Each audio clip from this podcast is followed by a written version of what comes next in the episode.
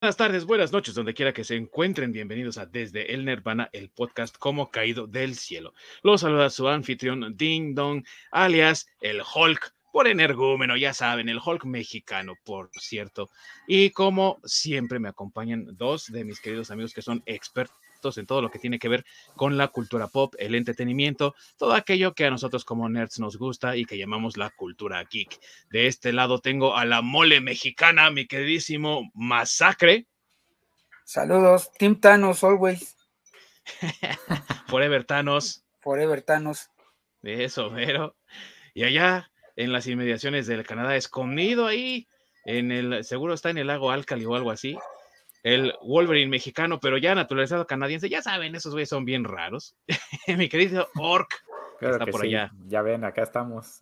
Como siempre, el de las crisis infinitas, porque nunca tiene lana. Eso sí es una crisis infinita, güey. Y ahora con los precios como están, güey, de la gasolina. Oh, sí. Se ha vuelto más infinita. Se ha vuelto, ¿cómo? Eh, Infinite Crisis, ¿no? Se llamaba la otra.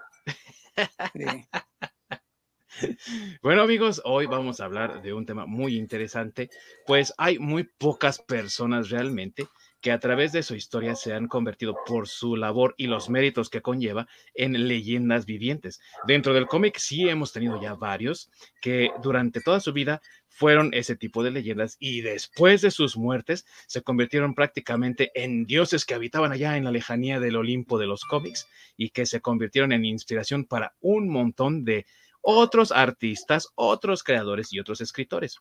Entre los que todavía contamos con vida está un talento que ha inspirado tanto al mundo del cómic que hoy en día, a casi más de 40 años de muchos de sus diseños, siguen estando vigentes, sus ideas siguen siendo reconocidas y su trabajo es de lo más representativo.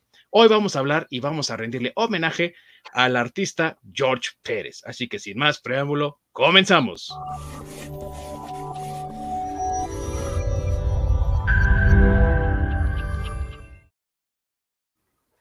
Muchas gracias a mi queridísimo amigo Ork, que siempre nos está ayudando en la parte técnica para que esto salga muy bien para todos ustedes que nos están viendo y para todos aquellos que también nos encuentran en la repetición. Y hablando precisamente de eso, mi querido Ork, ¿dónde nos pueden encontrar todos nuestros amigos que no nos pueden ver en vivo? Eh, tenemos la repetición mediante YouTube o pueden encontrarnos en su eh, aplicación de podcast favorita. Ahora sí que también si no quieren vernos, pueden escucharnos. Si les da mucho miedo. y, amigos, también tenemos redes sociales porque tenemos Facebook, tenemos Twitter, aunque desafortunadamente no hemos podido ingresar, tal vez porque Zuckerberg nos, no, ¿cómo se llama? El de, el de Twitter nos bloqueó la, la, la cuenta porque no nos gustó Rings of Power, ¿no?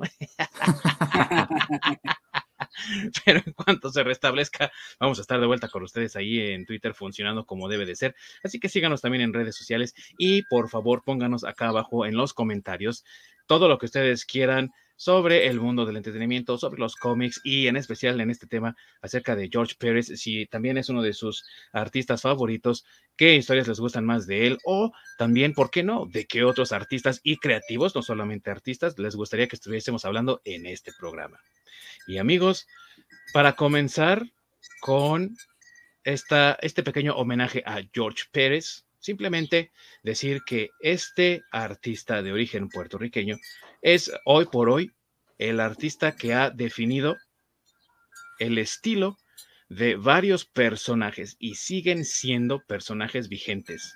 Y esos diseños siguen siendo vigentes. A lo mejor algunos de ellos han tenido algunas modificaciones aquí y allá, pero en esencia sigue siendo lo mismo que George había envisionado cuando diseñó estos personajes o en su defecto cuando los rediseñó para una nueva generación allá en los lejanos años 80. Y por ello se ha convertido también en un artista favorito de muchos que son conocedores de cómic, pero también de muchos nuevos fanáticos que están llegando a este hobby. Pero como alguien con cierta experiencia, mi querido Masacre, ¿tú qué nos puedes decir acerca del trabajo de George Pérez? ¿Cuál es esa pieza que a ti te llama o qué es lo que tú consideras tan representativo del arte de este personaje de hoy? Bueno, eh, lo que yo considero representativo de George Pérez, y creo que todo el mundo va a concordar en eso, es que es de los artistas que, o de los dibujantes que hacía, valga la redundancia, su trabajo, eh, dibujando a muchos personajes en, en, las viñetas, ¿no? O sea, vamos, como tú mencionas, ¿no? A todos, a los personajes les daba un estilo, pero él era especialista y por eso trabajaba, o trabajó principalmente en cómics donde había muchos, muchos superhéroes. Este, él era el especialista en eso, ¿no? En dibujar este, todos, todos los, o, todos los superhéroes posibles. Así es, todos los que estaban en ese momento en boga, este, o los que estaban, bueno, no solo en boga, sino más bien todos los que eh, pertenecían en ese momento a la obra que él estuviera este, eh, trabajando. Eh, trabajó simultáneamente varias veces Marvel y varias veces DC. Entonces, este, pues digo, se aventaba, o bueno, sus viñetas tienen así, bueno, un montón de personajes, un, pero un montón, o sea, incluso en el, en el último, bueno, de sus últimos trabajos, donde hizo el de el crossover de, Avengers y Liga de la Justicia, este, hay ahí un, este, unas páginas donde este, tiene, digo, abres así la viñeta y es las dos hojas repletas de superhéroes de, de, de los dos, este, pues de las dos editoriales, ¿no? Entonces, eh, creo que para mí eso fue lo más representativo de él. Y aparte, pues era lo que más me gustaba, porque no solo era dibujar todos los, o sea, un montón de personajes, sino que cada uno tenía sus características, ¿no? O sea, todo, cada uno tenía su estilo de vestir, eh, de diferentes tamaños, diferentes peinados.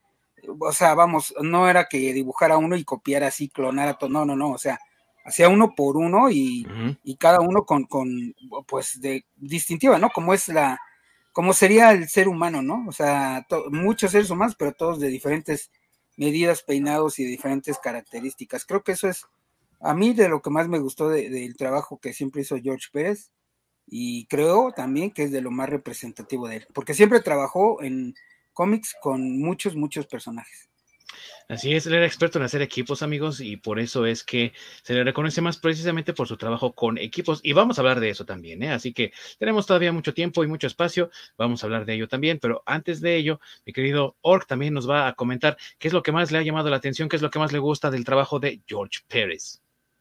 Pues justamente esa parte, ¿no? El, trabajo en, bulto o de, los equipos, que justamente cómo, cómo los desarrolla que bien lo menciona Masacre, ¿no? Cada, cada uno le da su personalidad mediante el dibujo.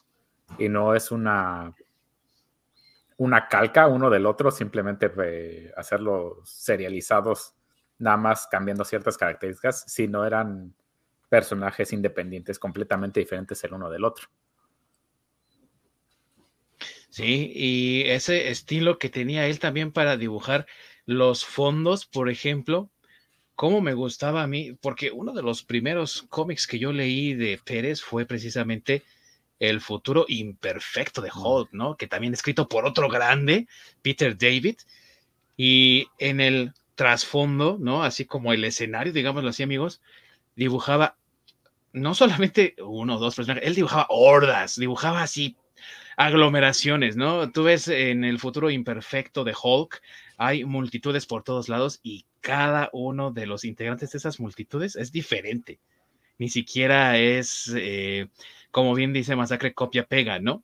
Y aparte estamos hablando de que este trabajo y de lo que él, de su trabajo más reconocido de toda su carrera, que fue bastante prolífica, estamos hablando de 1973 hasta 2019, cuando realmente ya se retiró de plano estamos hablando de que esos trabajos más representativos eran en una era predigital, donde no había esa digitalización del, trabajo artístico, entonces no había de que, ay, voy a hacerle zoom así, así para ver en dónde voy a dibujar este cuate. Todo era a mano y a ojo limpio, ¿no? Sin ningún tipo de, de otro aliciente, de ingrediente, de aditivo. Y eso habla también de la calidad de su trabajo y de su profesionalismo, ¿no lo creen? Sí, completamente. Sí, hacer eso, pues justamente como lo mencionas, ¿no? Antes de la era digital, sí estaba muy cabrón. Sí. Hoy en día, pues ya es muy fácil, puedes hacerle zoom ahí a la imagen, ¿no? Y puedes dibujarlo en tu tablet, pero pues él lo hacía en el papel. Yo intento, intento, hacer eso y me sale una mancha en el fondo. Y... e incluso en digital, ¿no? E incluso en digital, sí. Por eso mejor pongo sombras nada más. Para más fácil, ¿no? Y sí, amigos, su carrera empezó en 1973, él siendo asistente de Rich Buckler, que también era un artista bastante conocido de Marvel. Él trabajó básicamente para Marvel. Hizo uh, trabajo para los Cuatro Fantásticos mayormente, pero también estuvo ahí con el Increíble Hulk. Y en uno de sus trabajos tal vez más conocidos, él lamentablemente ya falleció en 2017, pero uno de sus trabajos más conocidos es el personaje mitad cyborg, mitad pues como zombie, ¿no? Este cuerpo decadente llamado Deadlock, que pues nada más y nada menos que George Pérez se encargó de crear en el aspecto físico, en cómo lo veíamos en pantalla. Y Rich Buckler lo que hizo fue darle el trasfondo, una historia, porque aparte él también era un buen escritor. Y a partir de ahí, la carrera de Pérez despegó de forma increíble. Al año ya estaba trabajando en precisamente Avengers, que es eh, uno de los cómics no solamente insignia de Marvel el día de hoy, sino que también, como bien dicen mis compañeros, repleto de personajes, pues obviamente representativos de Marvel. Y antes de eso, y casi a la par, de hecho, porque no tardó mucho en brincar de uno a otro, las manos mortales del Kung Fu.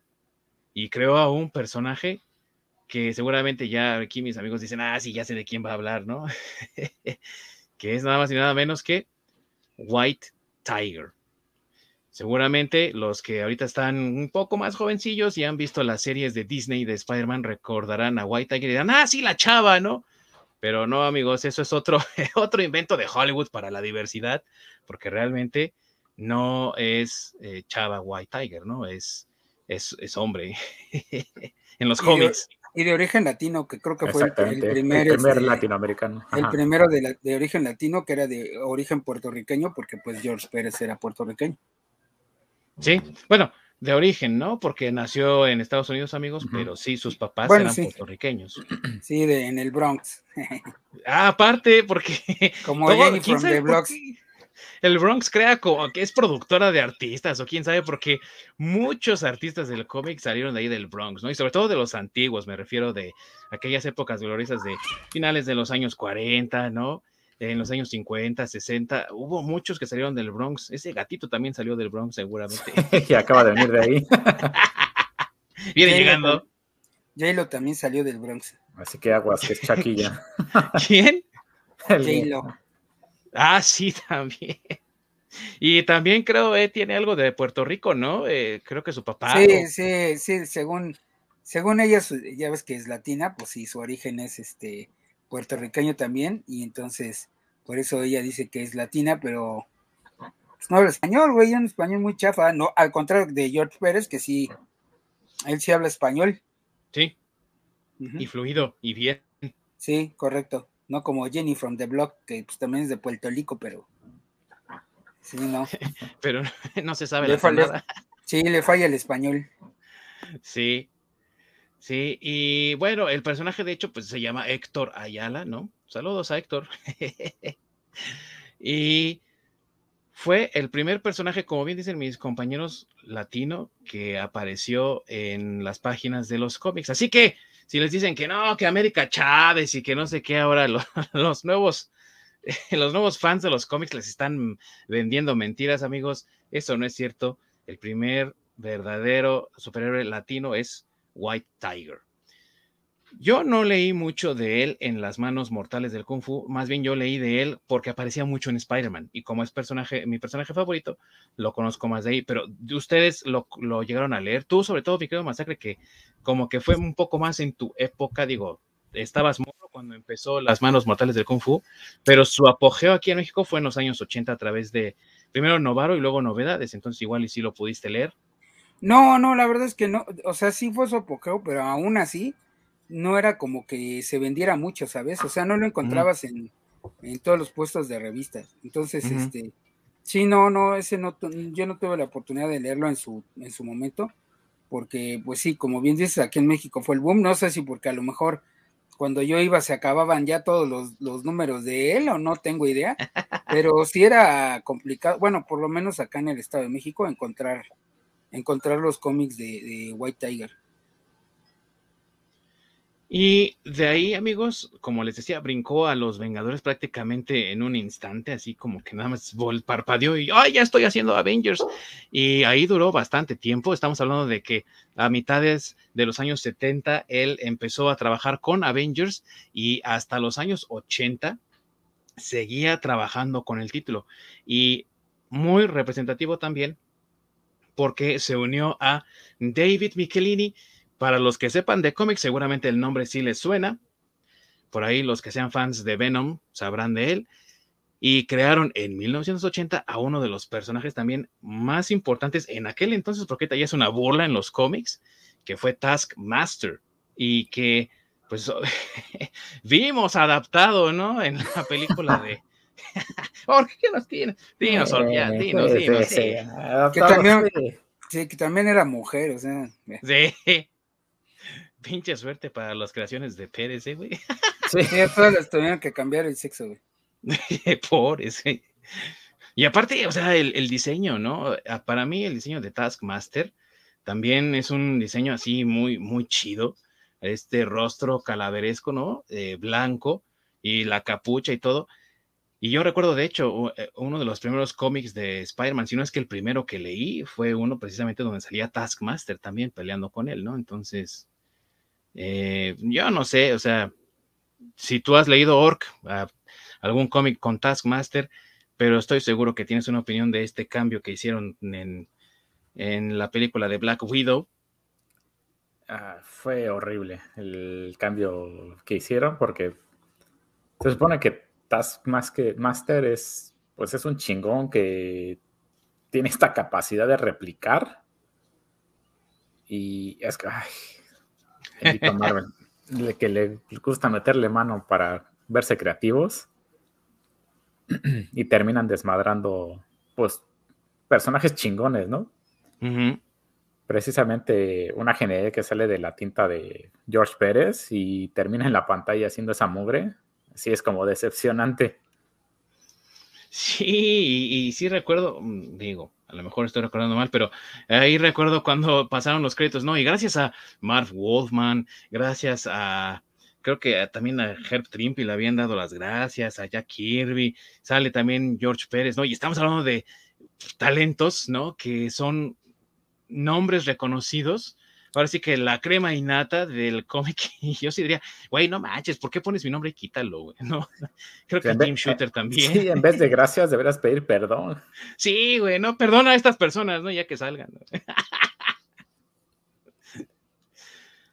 Pero eh, Taskmaster también eh, es otro personaje que ha tenido una mala suerte en los cómics, amigos, porque ha sido también, pues, cambiado, no es el mismo personaje, era un, como bien dice mi querido Orc, un eh, mimetista, ¿no? Podía, con su memoria fotográfica, no solamente mental, sino también física, podía recordar los movimientos de alguien y poderlos replicar prácticamente al instante. Eran instantáneos estos movimientos, se pensaba que a lo mejor era un mutante o que tal vez había sido alterado genéticamente y a lo largo de los años fue un enemigo que se convirtió prácticamente en un enemigo formidable de los Avengers y que no solamente estuvo plagando las páginas de este equipo de superhéroes, sino que también, como ya mencioné, pues se peleó contra Spider-Man, en algún momento también se enfrentó a Daredevil, o sea, prácticamente se ha enfrentado a todo el universo Marvel, ¿no? En los cómics.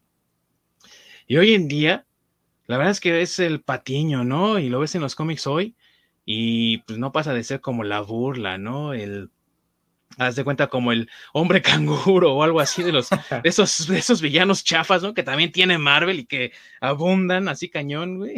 Sí, es como el cargabolsas o el jalacable de... sí, güey, o algo de otro, sí. Y qué triste, ¿no? O sea, la verdad es que para mí es un personaje muy interesante, Taskmaster, y verlo reducido ahí, amigos, la verdad, me parece sí una falta de respeto, pero también una pérdida de parte de Marvel, porque yo pienso que es un personaje muy rico que tiene mucho de dónde explotarse, ¿no? Y que realmente no se le ha aprovechado a lo largo de los años. como lo hemos visto también con otros personajes, ¿no? Pero digo, este es un ejemplo ahorita, pues, del artista que estamos mencionando. No sé ustedes cómo lo vean, no sé si estén muy familiarizados con Taskmaster, pero sí pienso que pues es un desperdicio, la verdad, lo que están haciendo con él, ¿no? Sí, completamente. Sí, yo me emocioné cuando lo vi en los cortos de Black Widow y sí era como de las apariciones que esperaba y oh, oh decepción tan grande. Por ejemplo, ¿no? Sigue esa, eh, pues digámoslo así, tendencia de estar arruinando personajes y siguen arruinando este personaje todavía más en la adaptación fílmica y dices tú, bueno, pues sí, eh, igual y es Olga Kurilenko, pero pues ¿y qué? ¿No? O sea, ni parece Olga Kurilenko, ni, ni, pues, creo que ni habló, güey, o si dijo algo fue nada más gracias al final o algo así, o sea, sin chiste, sin desarrollo, pues es una pena, ¿no? Bueno, pues sí le metieron un desarrollo por ahí muy escueto, ¿no? Así como como de, ah, bueno, sí, este, y este es el, tag, el Taskmaster y pues así lo controlamos y así nació, gracias. a lo que sigue. que más bien debería ser como la Task Mistress, ¿no? Porque pues... sí, en este caso. Sí, sí. Bueno, que por la película te lo te hacen ese giro en la trama hasta el final, ¿no? Porque, pues bueno, ya cuando hablemos de Black Widow, y toda la decepción. Entonces, este, pues ya podemos tocar, pero pues es el giro que, bueno, no sé, no sé, otra vez, inclusión Disney, gracias. Y patrocínanos. Y patrocínanos. Hablaremos bien de tus inclusiones forzadas. Sí, claro. Yo no, prometo nada, la verdad. No, yo no prometo nada, pero bueno. no, no, pues sí se los puedo prometer, pero pues que cumples otra cosa. Ahí está. Lo prometió mi querido Masacre. Ya si lo cumple, pues ya ahí se verá, pero ya lo prometió. Sí, cuando caiga el patrocinio, vemos. Sí, ya cuando caiga ahí ya veremos, ¿no? Sí, claro que sí. sí, sí, sí. Y aparte en Los Vengadores también, amigos, creó otro personaje que a veces es malo, a veces es bueno, depende de quién lo escriba realmente porque no se ponen de acuerdo también los escritores. A mí me parece que el, desarrollo que le dieron originalmente es bastante bueno y es pues muy al estilo de la novia de Frankenstein, ¿no? Que es este, este robot llamado Yocasta, que es en principio la novia, digámoslo así, de Ultron. Igual para los que ya vieron todo el MCU y están ahí de emocionados, ¿no? Pues Yocasta eh, eh, como que tuvo ahí un, tratamiento en la película cuando Ultron quiere crear, ¿no? Una, una, pareja para él. Y es la misma idea, ¿no? Eh, decidió, decidieron los, los escritores en ese momento crear un personaje que fuera la contraparte de Ultron, pero que fuera femenino, pero aparte le dieron un twist ahí, amigos, porque Yocasta es, adquiere conciencia y entonces se revela contra Ultron, ¿no? Y eh, ella, por ejemplo, advierte a los Vengadores de los planes de Ultron. Quiere drenar la vida de eh, Janet Van Dyne, que para los que no sepan es la verdadera Wasp, no Evangeline Lilly. y por... ¿eh? Yo no dije nada contra de Evangeline Lilly, nada más que ella no es Wasp. Por eso, te, dije que cuidado, por eso dije que cuidado. te la va a robar, es para ti. E, ella sí está en el top 5 del mamazómetro, ¿eh? así es que abusada. Bueno, ya tienes la estatura más o menos del Dwarf, ¿no? Como en el Hobbit, así que igual y ya llevas las de Gane. Pues yo, yo la vi en, pues yo te déjame decirte que la vi en vivo, en, en así en persona en la premier del Hobbit aquí en México, y tampoco es tan alta, ¿eh? O sea. ¿No? No, no, no, sí, sí me alcanza. va, va. Entonces, amigos, eh, como se da cuenta de que Ultron piensa robarle, ¿no? Drenarle la vida a, la avispa, a Wasp, alerta a los Avengers y entonces los Avengers derrotan a Ultron, pero a esto a costa de la existencia de Yocasta, ¿no? Y esto es lo que queremos, es lo que a mí me gustaría, a lo que yo quería llegar con analizar los personajes también que ha creado eh, George Pérez, que es siempre ha colaborado con los escritores para darles un trasfondo a sus personajes. No son solamente una dimensión la que manejan y son buenos buenísimos o malos malotes. Son personajes que tienen varias capas, que tienen varias personalidades y que aparte le dan como ese espacio para que otras personas que vienen después de ellos sigan desarrollando estos personajes. Claro, ya lo mencionamos hace rato Con Taskmaster lo que hicieron pues, fue simplemente echarlo a perder conforme pasó el tiempo. Pero la idea estaba ahí, dejar que otros también puedan divertirse con estos personajes, pero al mismo tiempo darles este desarrollo, ¿no? ¿Tú cómo ves, mi querido Orque, este tipo de, cuestiones que estamos comentando? Pues me agrada la idea de esa parte donde pueden jugar de, alguna manera libre con los personajes, pero hasta cierto punto, porque hay veces que quieren meter tanto la mano y quieren hacer más que terminan literalmente arrancando de su raíz el personaje. Uh -huh.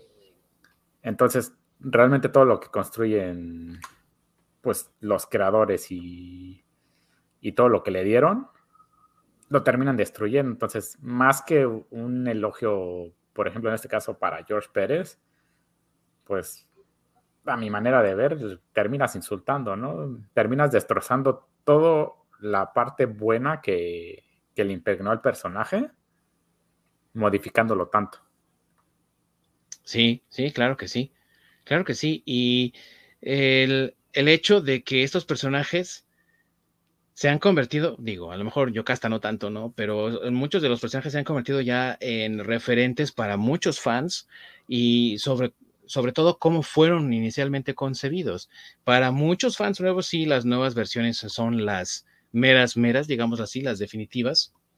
Pero lo que venía atrás y todo el trabajo que se hizo, creo que no se puede dejar de lado ni se puede rechazar, ¿no? Que es, por ejemplo, lo que pasó con lo que vamos a mencionar ahorita, y ahí vamos a hacer también un punto muy importante, porque justamente a la par, como decía Masacre, de que estaba Pérez trabajando con Marvel en Avengers, DC le llama, oye, ¿sabes qué? Mira, Marv Wolfman, que también es un escritor leyenda dentro del mundo del cómic, quiere hacer un relanzamiento del cómic de los titanes, de los Titans, de los Teen Titans, y lo vamos a llamar The New, The New Teen Titans, y quiere que participes. George Pérez dijo que sí, y ese se ha convertido en uno de los cómics, si no es que el cómic por el cual es conocido. Pero, pero, como hizo tantas otras cosas, de todas sus creaciones, amigos, ¿cuál es la que ustedes asocian más? la que ustedes reconocen más, la que ustedes les gusta más. Tú, mi querido Masacre, de las creaciones que él hizo. Híjole, este, no sé, creo que sí en la parte de los, de los Teen Titans, este, me gusta esta Raven. Ah, sí. Raven creo que sí es de, de, de, esos personajes que como tú dices, este, no son totalmente buenos, pero tampoco son totalmente malos. Uh -huh. Entonces sí me, sí me gusta el eh, Raven y este y, y, y, bueno Cyber, pero con tengo un conflicto porque a veces sí me gusta y a veces me cae gordo. es que depende de quién lo escribe, yo creo. Sí, yo creo, pero digamos que el, el, la idea original de, de, George, pues sí, sí me gustaba. Entonces creo que esos dos son los, de los personajes que él ha hecho, que no le han metido tanto la mano y que siguen siendo más o menos un, pues siguen siendo la idea que estableció él, ¿no? Que pues en cuanto a desarrollo de un personaje, ¿no? Crearlo y dejar ahí que otra persona que viene atrás de él lo retome y lo siga desarrollando. Y creo que Raven y, y, y bueno, Raven principalmente es, es, el personaje que sí ha representado eso. Porque aunque lo veas en las versiones de, de Cartoon Network, en la, en la buena y en la chafa, pues Raven sigue siendo Raven, ¿no? O sea, es más, hasta en, hasta en la serie de los Titans, creo que Raven es la, es la mejor desarrollada de, de la serie de Titans de Netflix. Creo que Raven uh -huh. sigue siendo de, la, de las mejorcitas de ahí, de, de, de, esa serie. Entonces, sí, yo creo que sí, me quedo con Raven. Sí, y esa es también otra de las cosas que pasaron con los Teen Titans, ¿no? Metieron personajes completamente nuevos como Raven, Cyborg, Starfire, y fueron personajes en, en, su momento nuevos que hoy se han convertido en personajes clásicos y que obviamente gracias a eso ya se ha hecho como esta alineación ideal del grupo. Igual que pasa con Avengers, ¿no? Si no tienen Iron Man, Captain America y Thor, no Avengers prácticamente, ¿no? Hoy en día. Son como los pilares. Pues lo mismo pasa con Teen Titans. Se fueron agregando más personajes, ¿no? Porque el Robin que estaba en ese entonces era eh, eh, Dick Grayson, ¿no? El Robin original, no, otros tantos Robin, pero aun cuando le vayan metiendo más personajes o quitando personajes, siempre, siempre como que el, el core, ¿no? El núcleo son esos Titans de Mark Wolfman y de George Pérez, ¿no? Tú, mi querido Ork, ¿tú cuál piensas que sea el personaje que para ti define el trabajo de este artista? Híjoles, es que a diferencia, yo me debato en, entre Raven y Starfire. Mm. Son, yo creo que los dos personajes en Titans que más me gustan y justamente de, los que mejor se desarrollan hasta que alguien llegó a la, llevarlos a un live action. Y, joder, chingada, terminaron destruyendo a Raven, pero bueno. Bueno, ¿qué más se puede agregar? ¿Qué más se puede decir, no? Y es una pena porque la verdad es que eh, este cómic no era uno muy popular, amigos. Hoy en día todos dicen, ay, los Titans, ¿no? Y me acuerdo de mi infancia, como dice Masacre, del Cartoon Network, ¿no? De la Teen Titans, la de la, la chida, como dice, ¿no? ¿Eh? La de Teen Titans Go. Esa es la otra, ¿no? Ya no ¿La segunda? Yo no me acuerdo. No, la, la, nueva, la nueva Teen Titans es, es, una basura, ¿no? Horrenda. Pero de la primera Titans y todo el mundo así, ¿no? Ay, esa es mi infancia y no sé qué. Y son personajes ya tan reconocidos hoy en día que el hecho de que los traten de esa manera, como por ejemplo lo que pasó con la primera temporada de Titans de Netflix, es esto, güey, no manches, o sea, están prácticamente ahí los personajes, tú nada más tienes que agarrar y ponerlos tal cual fueron escritos, están bien, no tienes que hacerle ningún cambio. Y ahí van y hacen sus barbaridades, ¿no? Ahí van a, a regar las paletas por todos lados y tristemente, pues hacen de los personajes burlas, ¿no? Porque, mira, yo no siento que, por ejemplo, Teen Titans Go, que es la segunda animación, esté bien. No son los personajes que conocimos. Todavía la primera animación de Titans tenía aires de, eso, de esos personajes que conocimos, pero en este caso, no, ¿no? Y la serie eh, live action, híjole, pues peor, mi amigo, peor. Es que sí, sí híjoles, es horrible. Sí. Vi los primeros capítulos y dije, no, no más. No, no, ya le quito. aguanto. Sí, es que la, primera temporada es horrible, amigo. La primera temporada está. la terminé. Dije, no, no, no puedo con esto. Yo no la he visto.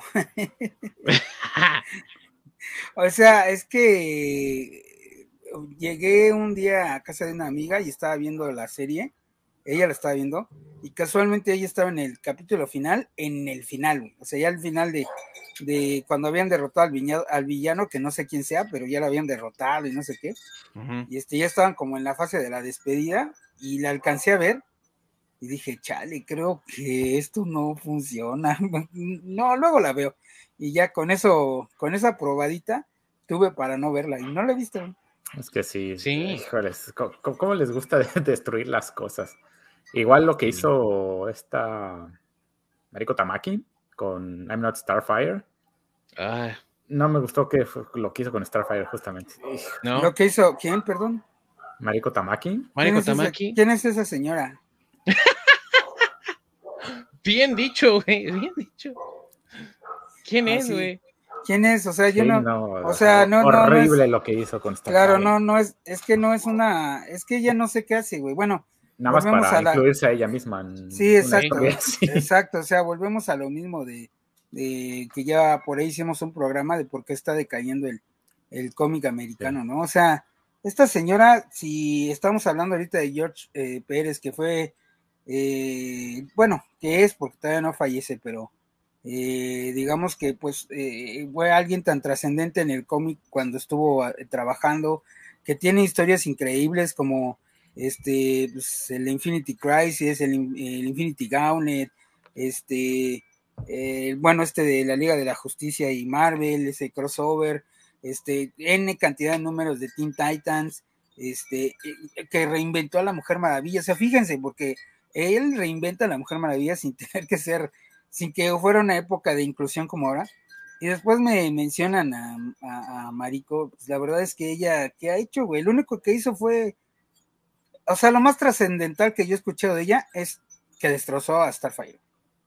de ahí en fuera yo no conozco una obra o algo así que podamos eh, hablar como pues del nivel de, George Pérez.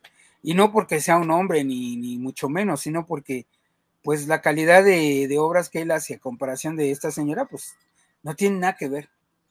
Sí. Y es una pena también que, eh, por ejemplo, el trabajo de George sea pues vandalizado, por ponerlo de alguna forma, porque la verdad no sabría qué término de darle, pero vamos a ponerlo vandalizado por personas que no quiero llamar de menor talento, pero sí personas que no tienen el interés para hacer una investigación bien exhaustiva de estos personajes y tratarlos con el respeto que merecen. A fin de cuentas, estamos hablando que son personajes heredados, son legados, y como legados tienen una historia muy rica, muy vasta. Estamos hablando de que tanto Marv Wolfman como George Pérez crearon a uno de los personajes más representativos y que eh, mejor dejaron en aquella época parada, por ejemplo, a la cultura afroamericana de Estados Unidos, con eh, precisamente Cyborg, porque era una de las pocas veces en las que el personaje no era un personaje salido del, de ahí de, de la prisión, ¿no? Que no era un criminal reformado, que no venía de Harlem, ¿eh? O, era de los barrios bajos, justamente, o de Harlem. O era de los barrios bajos de Harlem, ¿no? Por ejemplo. Porque también hay que recordar que, aunque ya teníamos eso en Sam Wilson, el, en Falcon, hicieron como hay un reboot mucho antes de los nuevos Titans, en donde sí lo hicieron que saliera de un barrio pobre, ¿no? Y de que hubiera estado en prisión. Y dices tú, güey, no mames, o sea, estás creando estereotipos. Y Cyborg rompe con ese estereotipo. Y cuando lo ves bailando ahí perreo intenso en Teen Titans Go, güey, que se supone también es una animación para niños de qué te gusta de cinco años en adelante, no mames, o sea, esos son, son pendejadas. Oye, cuidado con el perro intenso, ¿eh? Duro contra el muro. Sí, pero no en la televisión, güey. Aquí eso no les importa, ya sabes que aquí la inclusión es, este, depende de quién, bueno, aparte de que esa huevo, esa parte depende de con quién venga, ¿no? O sea, el reggaetón y todas sus letras misóginas están bien, güey, pero ah, no le eches una flor a una mujer en la calle porque es acoso. Sí. Entonces, eh, eh, digo, es como parte de esas incongruencias, ¿no? A las que ahora se enfrenta este nuevo feminismo que, que pues no tiene nada que ver con, con, lo que realmente es una inclusión, este, pues es que vuelvo a lo mismo, ya mencionamos, ¿no? Ahorita George Pérez, o sea, Cyborg, lo que quieras, ¿te gustará el personaje o no te gustará? Pero, eh, digo, históricamente, pues era de los pocos que eran, este, afroamericanos y, no creados por un, por un, este, por un afroamericano. afroamericano. Así es. y, digo, también ya mencionamos este, a White Tiger, ¿no?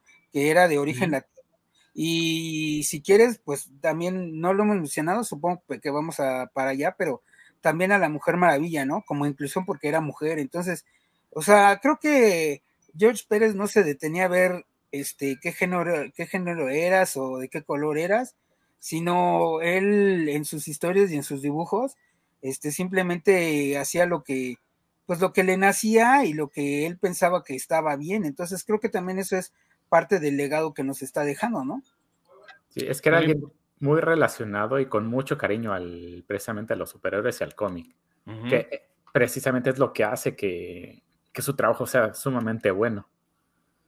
El, todo ese cariño y toda esa relación que tiene con el cómic, perfectamente sabe qué es lo que está haciendo. Entonces, ha leído cómics, conoce de cómics, está completamente en, este mundo, por eso hace un buen trabajo, a diferencia de otros que van eh, entrando, que a lo mejor son autores de otro tipo o son artistas de, no precisamente de cómics, sino digamos que de fuera del medio y quieren tratar de meter eso en el mundo del cómic, que no todo entra bien, o sea, no, no todo se puede trasladar de la misma manera. Sí. Y terminan haciendo una porquería. Sí, porque su prioridad está en otro lado, ¿no? Exactamente. no, no en el cómic, o sea, no han sido unos fanáticos del cómic ni nada, sino en este caso de Marico, por ejemplo, pues su agenda está más bien en querer reeducarnos a todos y, ser, este, no sé, vanguardia de este feminismo, de este nuevo feminismo. No realmente en el desarrollo de un cómic. o, un amor, como acabas de, eh, eh, acabas de mencionar, hacia el cómic. O sea, su agenda y su atención es otra distinta. Sí. Es, por ejemplo, la palabra clave.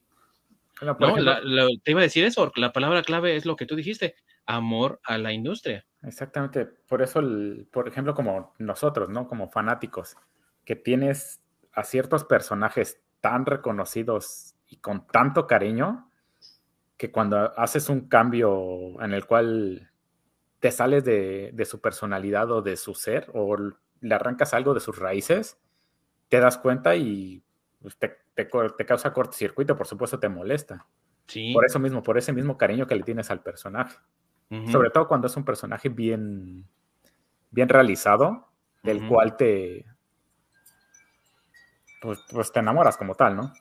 Sí, te puedes identificar incluso sin necesidad de que sea de tu misma etnia, de tu mismo color o de tu misma ciudad te identificas porque eh, reconoces en esos personajes tus mismos valores o tus mismos principios o los ideales que tú persigues también en tu vida. Y eso es tan importante, mucho más importante incluso que reconocer de qué color es el personaje. Y estos autores de aquellas épocas intentaban precisamente llenar a sus personajes de valores y de principios morales que ayudaran a los jóvenes también a guiarlos de cierta forma. O sea, hay muchas historias de personas en los guetos, de personas en, el Harlem hispano, en el Harlem también eh, de la cultura afroamericana, que la única forma de moral que obtuvieron fue precisamente de los cómics, porque sus casas eran un desastre, ¿no? Y te cuentan esas historias, muchas de esas personalidades. Mi, mi, familia era un desastre. Yo salí bien gracias a que yo leía cómics y yo me identificaba con lo que esos personajes hacían y yo quería ser así, noble, heroico y todo eso, ¿no? Y es, es mucho más válido, en mi opinión, que verte reflejado físicamente en ese personaje, ¿no? Exactamente. Y en el caso de personalidades como Mariko Tamaki y otros tantos, su, como bien dice Masacre, su intención no está en los cómics porque su, lo que dijo Ork es verdad, su amor, su pasión no está en los cómics. Muchos de ellos lo que quieren también son el efecto Mark Millar, ¿no? De que ahora ya tenemos el Millar Universe, ¿no? en Netflix como un contrato multimillonario donde Millar pues se va a dedicar a hacer adaptaciones de sus historias para Netflix, como lo fue esta de Júpiter, ¿no? Exactamente. Y eso es lo que quieren, quieren el dinero fácil, ¿no? Vamos a ponerlo entre comillas, de un trato multimillonario por adaptaciones. Y eso es a lo que le tiran, no a trabajar realmente el cómic. Lo que hacía gente como George Pérez, era trabajar el cómic porque eso es lo que amaban, como dice Ork, y a lo que se querían dedicar. O sea, estamos hablando de que George Pérez empezó a los cuatro años a dibujar porque él estaba obsesionado con personajes como Superman. Y su máximo en la vida era poder dibujar la Liga de la Justicia. Y por eso fue que aceptó trabajar en, en los New Teen Titans, porque le dijeron, si lo haces, te dejamos trabajar con la Liga de la Justicia. Y sí lo hizo, y tuvo éxito, pero es más reconocido por Teen Titans porque también tenía personajes nuevos que él ayudó a crear y personajes que se adaptaron a los tiempos. Estamos hablando de que Cyborg después apareció en los Super Amigos, porque acuérdense que Super Amigos duró como 20 años. y, y otra cosa, o sea, este, que, bueno, eso lo quería dejar para la conclusión, pero digo, ahorita que estamos hablando ya de ese tema es que George Pérez es, una persona que se adaptó y adaptó su arte a, tres, pues se podría decir que a tres etapas distintas del cómic, ¿no? Porque él realmente empieza, digamos, en la hora, en lo que llaman la era de bronce del cómic, atravesó toda la era de, plata del cómic y pues hasta que se retiró, pues digamos que ya era la era moderna del cómic. Y, y todos sus trazos y su dibujo desde, desde esa época hasta el final, hasta cuando ya se retiró, este, ha sido, eh, eh, digo, sí es distintiva, pero sí se fue adaptando este, a la forma de, de, cómo, se, cómo llegamos a la era moderna del cómic, ¿no? A lo mejor este, tú no lo ves así de primera vista, pero sí sus primeros trabajos contra lo último que hizo, que pues creo que lo más comercial y lo último que hizo fue este crossover de, de la Liga de la Justicia, creo que eso fue lo más, este, trascendental de lo último que hizo. Este, pues digo, porque hizo muchas, muchas, muchas cosas, otros cómics y demás, pero me refiero ya en, calidad de como el mainstream, como lo más masivo, Este, creo que eso fue lo último que él hizo, ¿no? Y si ves eso y ves los trazos del Infinity Gauntlet que tienes ahí atrás, pues son totalmente diferentes, este, pero sin embargo son hechos por él, ¿no? Entonces, e, eso también habla de, de, una genialidad para poderse adaptar a los tiempos.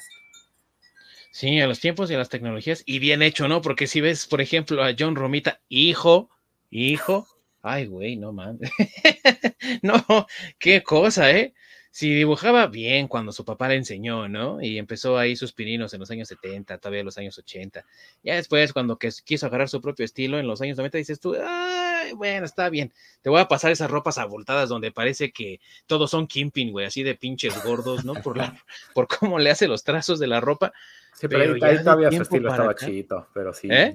no, que ahí todavía su, su, estilo estaba chingón, pero híjole, luego le el rock and roll. híjole, y ahorita está, pero no, güey, no. Quítate el apellido, güey, porque la neta no, no, no, vale la pena que lo conserves para mancillarlo de esa manera, la verdad. Pero en el caso de, George Pérez, él sí mantuvo una línea muy constante y su trazo es eso, es un trazo firme, bien hecho y bien trabajado. Y unos ángulos también para poder mostrar la acción y la emoción que te dejan maravillado, ¿no? O sea, uno de los que recuerdo yo mucho es ese enfrentamiento entre el Hulk del presente y el Hulk del futuro imperfecto, y cómo se ve ese Hulk viejo, ¿no? El gran maestro, así todo destrozado por la vida, y el otro Hulk lleno de vida todavía, pero furioso. E, es un, y es un solo panel, ni siquiera es una imagen completa como la de Avengers contra la Liga de la Justicia, ¿no? Es solo un panel. Yo creo que es así como un, panorámico de medio, de, ¿cómo se llama? Medio, de medio cuadro. Bueno, eh, qué eh, panel. Bueno, pero es que eso es otro, otro, otro, otra característica del trabajo de George, ¿no? Si lo vas viendo a través del tiempo, o sea, como que al principio, pues sí, como dice Or, ¿no? Manejaba, ahora sí que te manejaba el dibujo de, de todos los, los, superhéroes en un panel así grande, ¿no? En un panel así. Pero después, como ya al final, este, como que también se adaptó a hacer eh, lo que hace un poco el manga, ¿no? Que te da así como que una visión general así de todos los superhéroes o, un masivo, pero de repente en el otro cuadro te hace nada más una viñeta de un movimiento especial que está haciendo alguno, como si hicieras un zoom nada más a ese, a ese, a ese momento, ¿no? Y, creo que eso también es lo, parte de lo que decimos de, de, la genialidad de su trabajo, ¿no? Que como se fue adaptando, fue haciendo como o sea, vamos, si tú ves todo su trabajo, bueno, yo así lo veo, no sé ustedes, pero yo así lo veo, o sea, si ves todo su trabajo así como, pues como que la visión global, por decirlo así, sí ves eh, eh, una evolución y una adaptación en ese, en ese, en ese trabajo, ¿no? O sea, vamos, no es que dibujó chingón al principio y así se quedó y pasó todo el, no, no, no, o sea, eh, los dibujos, los, los, enfoques, los fondos, o sea, todo, todo tuvo como cierta evolución que lo puedes ir viendo a lo largo de los años. Simplemente de 1991, que fue cuando hizo precisamente este de acá, el Infinity Gauntlet, ¿no? De acá atrás, a 2003, que me parece fue cuando salió la, la Liga de la Justicia contra Avengers, se nota un avance en también cómo trabaja los paneles, en tanto que estamos hablando otra vez de muchos superhéroes, pero ves, por ejemplo, desde la perspectiva alta a la Liga de la Justicia, todos ellos prácticamente volando, porque el único que no vuela es eh, Superman, ¿no? Y digo, Batman y Flash, todos los demás vuelan, ¿no? Entonces ahí los pueden traer cargando, y todos así volando en el cielo, y Avengers en el, digamos, en el panel de hoja, o, mejor dicho, en el ángulo de abajo, porque es el mismo panel, sobre un edificio, viendo hacia arriba, sorprendidos y en alerta, porque pues son estos nuevos seres que no conocen y qué es lo que está pasando aquí, por qué están aquí y qué es lo que quieren, ¿no? Y entonces están así como a la expectativa, alerta, y los otros personajes de DC imponentes, ¿no? Superman creo que incluso está con los brazos así como cruzados, así como viendo, pues, qué onda, quiénes son estos y qué pasó aquí. Eso, eso está diciéndote que están ocurriendo cosas en un solo panel, todo al mismo tiempo, y son todos movimientos distintos, reacciones distintas, situaciones distintas, que cambian mucho, por ejemplo, a como en, Infinity Gauntlet, ¿no? Que sí se ve esa acción, sí se ve ese dinamismo, pero que aquí ya estamos viendo con un poco más de, a lo mejor, precisión, si lo quieres ver así, porque tiene mucho más detalle, pero aparte también manejando ángulos que prácticamente podrías decir, ah, pues esto si lo adaptaras a una película se vería genial, ¿no? Por así nada más traducirlo de cuadro a, film, parece un storyboard y es, es muy bueno ese trabajo también.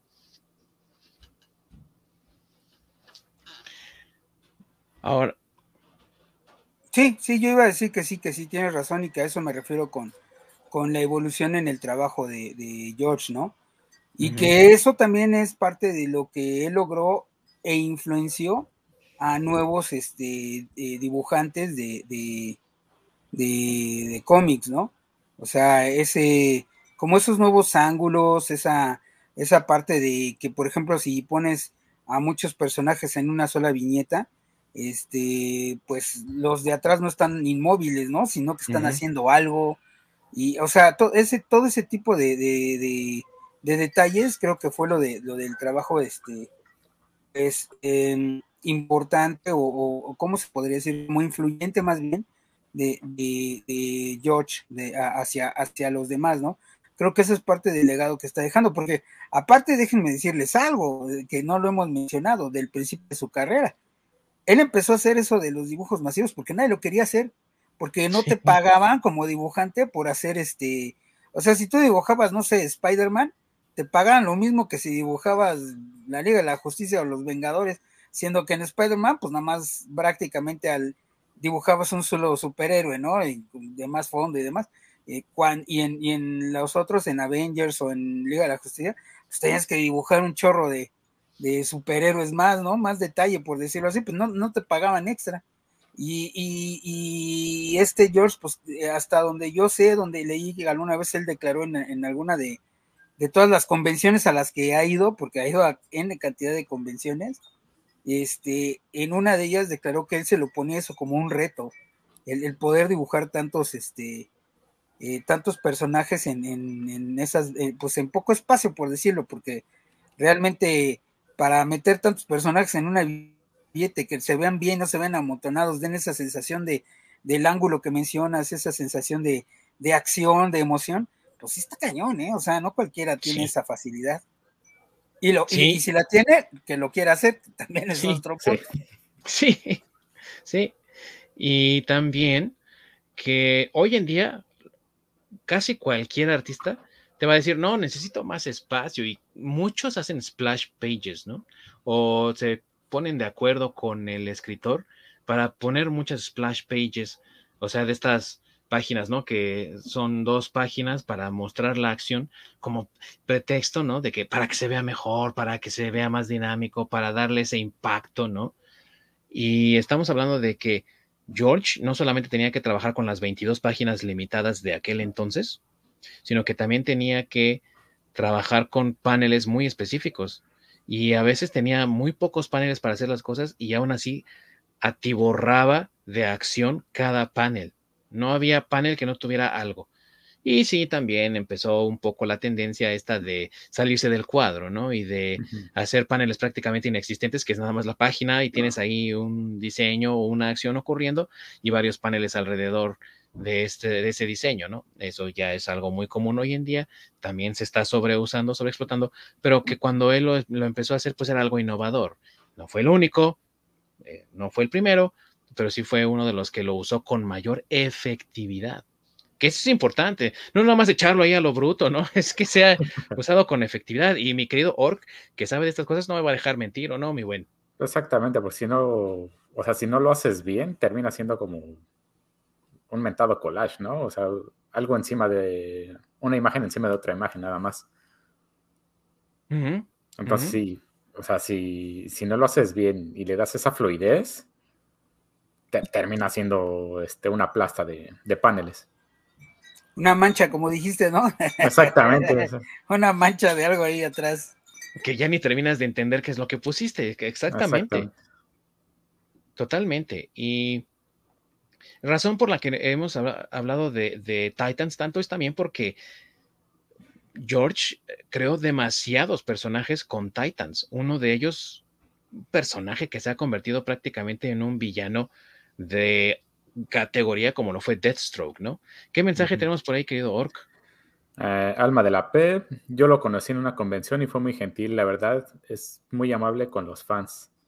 y que es otra cosa también de su personalidad, ¿no? Es muy amable con los fans, es muy entregado a los fans, está ahí para recibirlos. Eh, siempre que iba a las convenciones, los abrazaba, se tomaba fotos con ellos, o sea, eh, que te firmara algo era hacer una fila interminable porque se tomaba su tiempo para estar con los fans, ¿no? No era más de como muchos hoy en día, por ejemplo, Dan Slot, ¿no? Que es un hígado en las convenciones y firma, lárgate, ¿no? Y firma y lárgate y firma y lárgate y no, no, no me tomes fotos y, ¿no? O sea, medios mamones. Y él sí se tomaba su tiempo. No, pues hasta, hasta posaba, ¿no? Con algunos fans, porque yo he visto fotos así donde hay una que me gusta mucho de él, donde está este, haciendo la, la, el dibujo de, de, de Infinity Crisis de Superman, donde está cargando a, Flash. Y está, está él en esa foto, o sea, él, él como si fuera Superman, este, está cargando así un, como un muñeco que le llevaron de Flash, o sea, o sea, y es en una convención. Entonces, este, sí, yo también por ahí leí que, que George, eh, como tú bien dices, es, es, parte de su personalidad, que este, que eh, pues atendía mucho a los fans, siempre iba vestido de colores brillantes, nada de esconderse, o sea, si no llevaba así camisas llamativas o ese tipo de cosas. Y este, y, pues no sé, yo creo que también era algo que él disfruta, porque incluso aunque anunció su retiro y, y pues bueno, por este tema de, de, su cáncer que trae de, páncreas y todo, este, él dijo que no se iba a quedar en el hospital, o sea, él todavía iba a ir a atender este convenciones y, y este y estar con su familia y todo eso, pero lo que me llama la atención es que en los, en, los últimos días que le quedan, este, él aún sigue yendo a convenciones, o sea, él dijo, yo voy a seguir yendo a convenciones. No sé cuántas, porque pues, me imagino que su salud no le va a permitir ir a todas las que él quiera, este, pero hasta donde yo me quedé, todavía estaba yendo a algunas convenciones. Sí, desafortunadamente ahorita está en hospicio, amigo, y ya no va a ser tan fácil que pueda asistir a muchas convenciones por esa cuestión. Tendría que estar muy bien de salud y que el hospicio le dé el permiso para salir. Digo, no es porque no tenga casa, ni mucho menos. Eh, hospicio allá no es como lo conocemos aquí en México, por ejemplo. Es más bien un cuidado muy especial, como geriátrico, digámoslo así, pero para su condición. Entonces eh, sí tiene como que estar muy bien revisado y ver qué tanto realmente puede salir a convenciones. Pero independientemente de eso y de su condición actual, una verdad innegable es que la presencia de George se sentía en las convenciones, porque desde que llegaba él, era así un hola, ¿no? Hello, ¿no? Como sea. Pero, o sea, intenso, como bien decías, no pasaba desapercibido. Él llegaba y Vamos a comenzar, ¿no? O sea, era un verdadero show y una fiesta cuando él llegaba porque ya, ah, ya llegó, y entonces empezaba a saludarse con todos y, hola, ¿cómo están? Y los saludaba ahí en la fila. Vamos a comenzar. Y entonces eh, se sentaba en su mesa y empezaba la sesión de lo que fuese que le pedían, ¿no? Eso sí, cuando le encargaban una comisión, sí suspendía un momento las firmas para poder trabajar en la comisión, pero de ahí en fuera siempre tuvo contacto con los fans durante todo el tiempo que estaba ahí en el evento. Sí, y yo creo que también por eso es muy querido por los, o sea, bueno, aparte de su trabajo, creo que también por eso es muy querido por los fans y por sus compañeros, porque también este, leí que jamás tuvo un problema con, sus compañeros de, con sus compañeros artistas, jamás tuvo problemas tampoco con las compañías, este, digo, problemas normales, pero ningún problema fuerte, pues, ningún problema así este, pues de esos donde salen odiándose o todo ese tipo de cosas. Este, no, digamos que tuvo pues problemas normales, los problemas que cualquiera puede enfrentar en un, en un trabajo, pero nada que, lo enemistara con, las compañías o con sus compañeros o con sus fans. Sí, de hecho, su primera salida de DC se debió precisamente a lo que estás comentando de un pequeño, una rencilla por ahí eh, con DC, porque DC pues eh, como que se pasaba por alto, ¿no? A través de las decisiones editoriales, lo que George ya había decidido para Wonder Woman, porque en Wonder Woman estuvo desde 1987 hasta 1990 y tenemos que hablar de esa, de esa eh, corrida muy interesante también de Wonder Woman, pero fue porque precisamente el editorial dijo, no, eso no va a pasar, olvídalo, se salió, dijo, está bien, no lo, no lo vamos a hacer, y fue a Marvel, hizo Infinity Gauntlet y lo demás que también trabajo. Pero vamos, que después de eso regresó otra vez a DC, ¿no? Cuando estaba esto de los nuevos 52, él estuvo ahí. Él ayudó a escribir, por ejemplo, si no recuerdo mal, Action Comics o Superman, uno de los dos. Superman, Superman. sí, porque él, él este, revivió Superman. Bueno, es que, es que, así como tú dices, ¿no? Este, digo, no sé ya si vamos a hablar ya de lo de la Mujer Maravilla. Pero este, vamos, adelante. sí, sí. Pero este, así como varios escritores, digamos, varios contemporáneos de él, artistas y escritores revivieron, eh, no sé, que revivieron a Superman, ¿no? Lo, retomaron el personaje y lo creo que creo que fue Frank Miller el que hizo eso. Este, eh, a Robin también por ahí, que lo retomaron y le, le dieron nuevos, este, Nuevos Aires, bueno, pues de todos esos, este, George, al que escogió para, para traerlo de vuelta, por decirlo así, o para darle una renovada, fue a la Mujer Maravilla. y, él tuvo esa visión de, quitar a la Mujer Maravilla de prácticamente ser una secretaria. o, para, para, el ejército. Sí, sí, sí, o de ser una, un personaje segundón a darle los poderes que tiene y a darle el nivel de, que tiene, o sea, eh, muchas de las características y que ya lo habíamos comentado que tiene la Mujer Maravilla, incluso la Mujer Maravilla de Gal Gadot en el cine, se las dio George, o sea, George fue el que, el que, el que trazó ese camino de, de, de representar a la Mujer Maravilla como una amazona, o sea, como realmente como una amazona, pues, ¿no? Como, o sea, una amazona jamás iba a ser la secretaria de, de alguien. Y, George fue el quien le dio ese, ese, impulso, ¿no?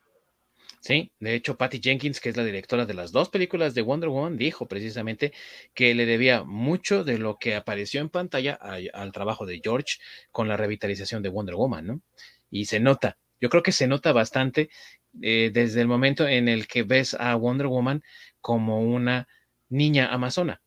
Y entonces fue educada como amazona, ¿no? Eh, y digo, se toman ciertas libertades como siempre en las películas. Amigos, el choque de brazaletes no significa que saque rayos o que sea, no sé qué chingados era, un Thor femenino, no sé, güey. Eso no pasó, pero lo que sí hizo George fue definir muy bien eh, las habilidades de Wonder Woman, que estaban como muy indecisas en esos momentos, porque también Denny O'Neill, que es otro respetable, muy respetable y muy querido escritor, pues la, regó convirtiéndola en una campeona del Kung Fu y le quitó poderes, güey. Entonces, ya nadie sabía cómo regresarle sus poderes y se los medio regresaron y como que sí, como que no. Era un desastre a finales de los 70 y prácticamente todos los 80 y Wonder Woman estuvo a punto de colapsar y gracias al trabajo de George Pérez fue que Wonder Woman volvió a tomar ese lugar que le correspondía como el tercer pilar de la Liga de la Justicia. ¿Tú has leído esas historias, eh, Orc, o si eh, has oído de esa revitalización de Wonder Woman?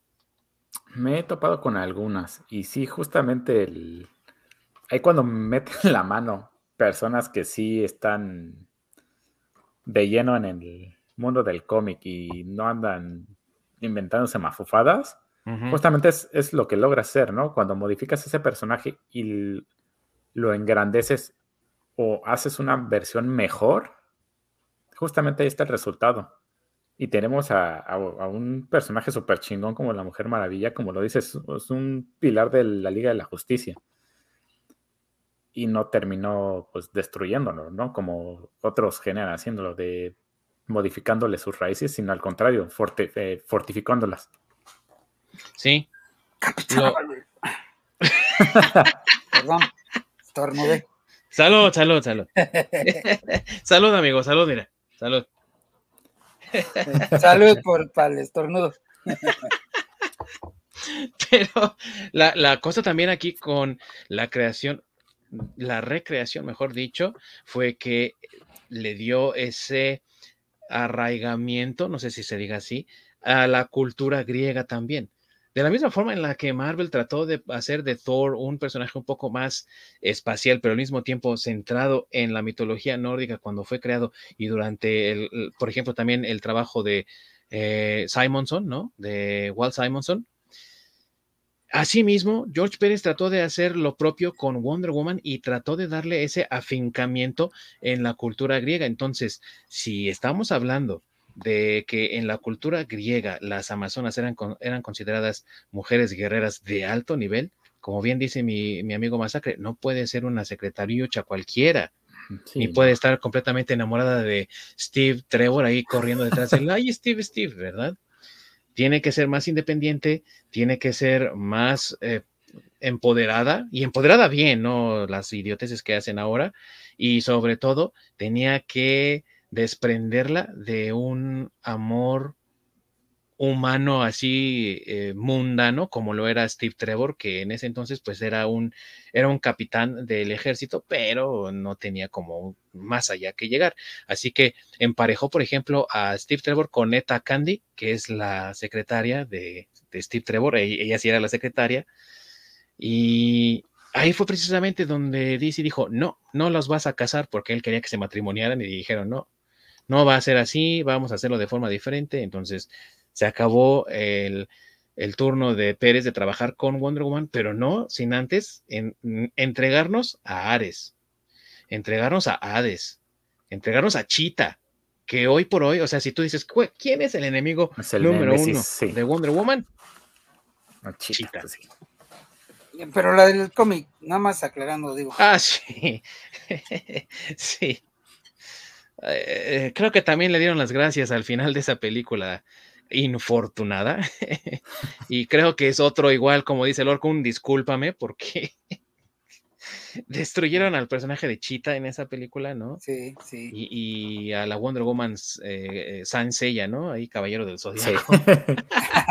sí, sí, también. Bueno, pero eh, ese traje yo me imagino que quisieron hacerlo como el que el que dibujó este eh, eh, Alex Ross en, ah, ajá, en, Kingdom, no, Kingdom Come. Kingdom Come, sí. En Kingdom Come, sí. Que tiene un traje que es parecido. Me imagino que por ahí era la idea o la inspiración, creo. No, no, no le salió nada bien.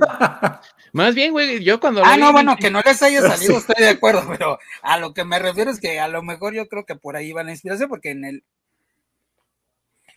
es más, mira, yo ni me esperé a la película. en cuanto salió en los avances, en cuanto salió en los avances, yo luego, luego, en mi, en mi cabeza, güey, empezó a sonar los guardianes del universo. Te lo juro, güey, cuanto vi. No, no, mira, yo cuando vi los cortos, sí, sí, la verdad sí pensé en ese, en ese traje de, de, de Kingdom Come. De Kingdom Come. Así es, pero, pero, es que en el traje de Kingdom Come, no, no es, bueno, es que en la película, digo, yo entiendo, ¿no? Por qué lo quisieron hacer y todo eso, pero en, la, en, en el, en el, en el, en el cómic de Kingdom Come, realmente ese traje lo usa porque ya es un traje de batalla, o sea, ya, o sea, no es exclusivo de la Mujer Maravilla, como lo dijeron aquí, de que, ay, que la campeona de las, no, no, no, era, es un traje, una armadura de batalla que utilizan según las amazonas, este, pues ya cuando la cosa es seria, ¿no? Sí. Entonces, este, se supone que ese es un traje, por eso en el Kingdom Come es, el traje que utiliza, porque es un traje de batalla, un traje de guerra, y este, y en el Kingdom Come, pues si ven la historia, es porque ya están en guerra total, ¿no? Por eso es por lo que utiliza. O sea, es como su uniforme de soldado, pues. Sí. Entonces yo, la verdad, este, sí, cuando vi los avances y el había así, dije, ah, pues se va a poner cabrón, ¿no? O sea, como que se va a pelear con, no sé, güey, un ejército. Ya después cuando... Madrazos buenos. Sí, sí, ya cuando vi por qué dije, ah, bueno. Eh. Yo me quedé esperando que le pidiera su fuerza a Pegaso, güey. O que, lanzara la flecha de Ayoria, güey, de Ayoros, güey. Bueno, es que yo, es que como yo creo que les funcionó lo de los brazaletes, porque a mí la verdad sí es un detalle que sí me gusta de los brazaletes, ese aumentadito de que los choca y, y avienta ahí como un halo de magia o no sé qué diablos, sí me gusta, o sea, sí, creo que sí es buen, buen, este, como detalle, ¿no? Este, pero eh, yo creo que eso vieron que sí funcionó, que los fans no se pusieron tan, tan rejegos y dijeron, bueno, pues ahora vamos a meterle, sí, vamos a meterle el traje, güey, ahora sí. Vamos, a ver hasta dónde aguantan. Sí, exactamente, y ya, pues. Y mira, y el traje no estaba mal, güey, pero lo malo fue cómo, yo creo que cómo lo utilizaron, güey. E, eso es lo que, ahora le hicieron ahí volar y columpiarse con rayos, güey. O sea, no mames. Eh, el Spider-Man del trueno, ¿qué madre fue eso? sí, no. Bueno, porque realmente en el cómic, bueno, esa no sé si sea una característica que le dio George, pero Eh, según yo en el cómic sí vuela, o sea, no necesita. Sí vuela. Este, Sí, no necesita columpiarse ni tampoco necesita este jet invisible ni nada de eso, ni rayos, sí. Eh, sí vuela, y, y, si no recuerdo mal, George fue, si no lo diseñó él, sí lo utilizó mucho, lo explotó mucho esa parte de que ella volara, pero, o sea, güey, en la película agarra el lazo de la verdad y se columpia con rayos con esa madre, güey, o sea, no manches, el, lazo de la verdad y del trueno, güey, del relámpago. Ah, bueno, pues tenía que justificarlo de alguna forma. es que le, dijeron, mira. No seas tan cuadrado. Tienes un, tienes un Spider-Man y lo que te regresan es un hombre con unas patas de plástico ahí. pero, pero mira, pero mira, aún así, aún así, creo que el Wonder Woman de, la, de las películas, la Wonder Woman de Gal Gadot, creo que sí es una Wonder Woman respetable, la verdad. O sea, aunque le hayan puesto sus detalles de que se columpia de, de los rayos y que choca los, los, este, los brazaletes, creo que de todos modos sigue siendo una, una muy buena Wonder Woman. Creo que es de los mejores personajes que han hecho en películas, hablando de los personajes de DC, que pues, para mí los demás han estado así como que hay más o menos, ¿no? Eh, hablando de la Liga de la Justicia, sin tocar el tema que le causa este ronchas a Lord. Pero así en general, yo creo que sí, este, el, personaje de Wonder Woman de las películas ha sido de los mejores hechos. Empoderada, tiene escenas de acción súper chidas la, escena de acción de, hablando solo de escenas este, de, la Liga de la Justicia donde para las balas, y la verdad esa parte sí me gusta del, perdón, ya sé que te vas a enojar, pero la parte del Snyderverse donde le disparan con la metralleta, estoy hablando de la escena, ¿eh? Y que ella para las balas, o bueno, desvía las balas con, con los brazaletes, güey, se ve súper chingona, ¿eh? es donde dices, güey, no mames, qué, qué fregona es la Mujer Maravilla. Bueno, en mi opinión. Y Pérez ayudó a explotar eso mucho en, la, en los, los, últimos años de la década de los 80 y al principio de los años 90 y se quedó tan em, impregnado en la cultura del cómic que incluso cuando llegaron los nuevos 52, Wonder Woman fue de las pocas que sufrieron el menor daño cuando el nuevo 52 y cuando el DC Rebirth y todas esas cosas que a los fans no les gustaron. Gracias, Dan Idiot. Y entonces, eh, si digamos que hubo una especie de coherencia entre lo que había antes y lo que salió después, ¿no? Y la verdad, sí, estoy de acuerdo contigo en que esa parte de Zack Snyder estuvo bien. Yo no tolero, la verdad, a Zack Snyder, ni tolero la Liga de la Justicia, pero sí voy a decir una cosa que, tal vez le des cosor al orc, tal vez no, pero al menos Snyder sí entendió lo que George quiso decir con Cyborg. Y Joss Whedon no. La neta lo, descartó, lo aventó así por un lado. Y al menos Zack Snyder sí trató de entender lo que George trató de decir con Cyborg cuando lo creó. O sea, respeta mucho más a Cyborg que Joss Whedon, por ejemplo, ¿no? Sí, tiene, Sus, momentos, sí. Sí, creo que el Zack Snyder, o sea, digo, la película eh, eh, no, no, es que metió Las películas, amigo, porque hizo muchas. Bueno, sí. Pero hablando de, del Snyderverse o hablando de la Liga de la Justicia versión de Zack Snyder, creo que sí tiene sus momentos con los personajes. Algunos momentos, o sea, digo, la película dura cuatro horas, entonces, pues a huevo que tenía que Tiene que haber un momento. Sí, tiene que haber algún momento, ¿no? Entonces, este, creo que las, las, la escena principal, bueno, la la escena completa de Wonder Woman en el banco a mí me gusta mucho. O sea, la, completa, la de la de la película de cuatro horas, eh, sí me gusta mucho porque este, creo que sí es una, una Wonder Woman. O sea, es, eh, como debería ser. O sea, a diferencia de Wonder Woman 84, cuando al principio va salvando a todo el mundo color de rosa, este, y que nadie se da cuenta que es ella. Entonces creo que esos rescates son como, eh, como cuando era secretaria.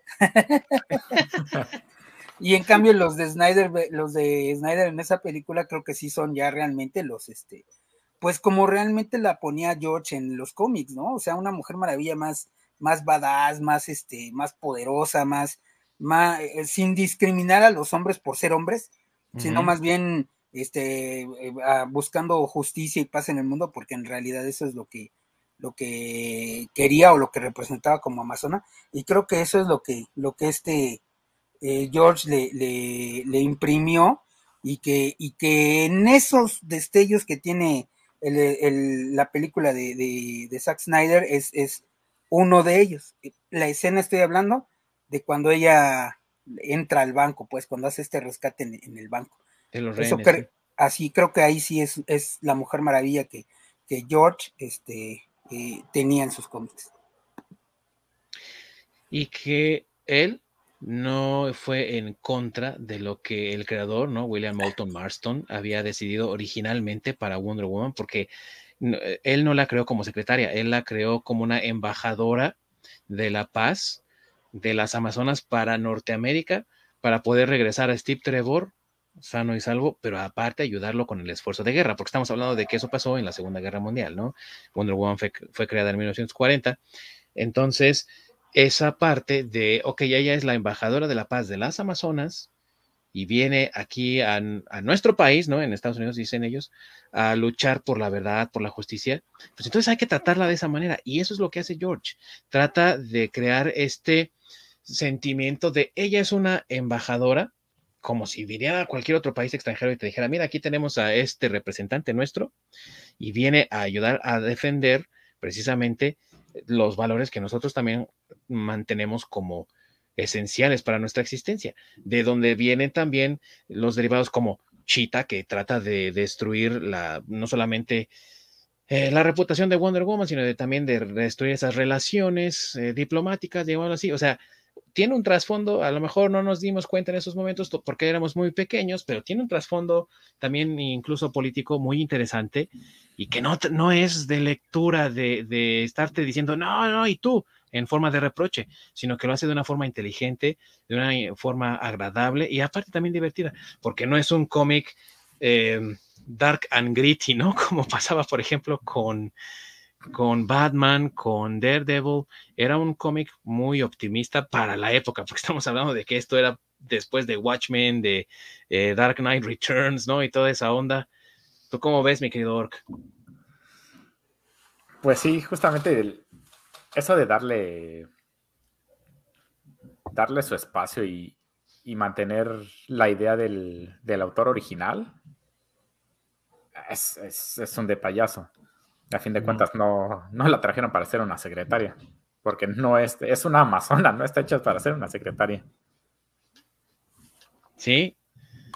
Y pienso que a lo mejor sí fue una pérdida para DC que no pudiera continuar él trabajando para Wonder Woman, pero también me gusta mucho que gracias a eso pudo entregarnos las gemas del infinito, ¿no? El guantelete del infinito y me pareció una historia también muy bien construida por parte de, los creadores. Aquí está, miren. Que tiene un trazo también impecable, un trazo limpio, eh, sí, pero también un trazo muy preciso y con una característica muy particular para cada personaje no es la misma anatomía que ocupa, por ejemplo, para Spider-Man, que la que ocupa para el Capitán América, que la que ocupa para Thor, y mucho menos decir de la de Hulk, ¿no? Pero vamos, que la mayoría de los artistas, pues tenían dos tipos de anatomía, la anatomía normal y la anatomía Hulk, ¿no? Sí. Para los personajes heavies. Y pues dibujabas a Thanos igual, nada más lo pintabas diferente, le dabas la armadura de Thanos, y ya estaba. Y lo que hace George es darles a cada uno como una anatomía muy específica. Entonces tú ves a Hulk y está diseñado de una forma muy distinta a como Thanos fue diseñado y lo puedes ver en el papel. Y pienso, digo, Ron Lim también es un muy buen artista, respeto mucho su trabajo, me gusta mucho y cuando él tomó, por ejemplo, varias de las páginas de Spider-Man, me gustaba mucho su trazo, pero sí, mm, muy diferente a como dibujaba eh, Pérez, ¿no? Y sí se nota ahí la, pues la verdad, la ausencia, ¿no? Por compromisos que tenía George, que no pudo terminar el guantelete del infinito, lo tuvo que terminar Ron Lim, pero la verdad de ese trabajo de darle a cada personaje de Marvel su propia anatomía incluso, qué buen trabajo, la verdad. Es una chulada de trabajo. ¿eh? Sí. Sí, ese de Infinity Gauntlet es, es precioso. Y también en Thor, ¿no? Bueno, me refiero ahí en Infinity Gables dibujar a Thor con barba, eh, para que no pareciera el Capitán América cuando se quita la máscara, porque así lo dibujaban, o sea, parecía de la cara, este... El Capitán América de cabello largo. sí, Entonces, este, George también es ahí el que le pone barba y que hace que se vea diferente, ¿no? Le da su personalidad. Sí, correcto. Y también incluso cuando tiene su, su, casco puesto, porque él es el que le da esta, este visor, ¿no? Que le cubre los ojos y parte de la nariz, que también se parece mucho a los cascos de verdad vikingos, ¿no? Y no las interpretaciones del cine. Pero otra cosa también, digo. Las cuernitas. y digo, toda la, la verdad es que toda la historia es muy buena y los trazos todos son maravillosos, pero no cabe duda que uno de los que más llama la atención y de los que yo más recuerdo, y creo que fue la razón también por la que después dije, tengo que conseguir el compilado, esa primera imagen donde está Mephisto, ¿no? Ahí al, echándole un poco de labia a Thanos, ¿no? Y aparece ahí, creado por el mismo Thanos con la gema de la realidad, la palabra Dios en inglés hecha con piedras, ¿no? Y cada piedra con una forma específica, incluso hasta puedes sentir la textura casi, ¿no? De ver nada más la pura página. Dices tú, no, no manches, este trabajo es de otro nivel, definitivamente de otro nivel. Enséñala, ahí la tienes. Eh, claro, que le enseñe. Sí, claro que sí. Digo, pues para que la disfruten los por lo menos aquellos que, nos ven, sí. Sí, que nos ven. porque los que nos oyen, no sé, por eso se las describí. por lo menos eh, para que se la Pero pues los que tienen la oportunidad de verla, pues ahí, ahí ponla para que, para que la vean los que, los que vean las repeticiones y demás. Sí. Bueno, y también a lo mejor para los que no conocían a George Pérez, pues para que vean su, su trabajo, ¿no? Ahí está, ¿no? Sí qué imagen. Y ni siquiera es la primera del, cómic, ¿no? O sea, aparece primero ahí eh, una pequeña narrativa de Mephisto, ¿no? Echándole la labia, y aquí nada más rindiéndole pleitesía y diciendo, eres realmente un dios, ¿no?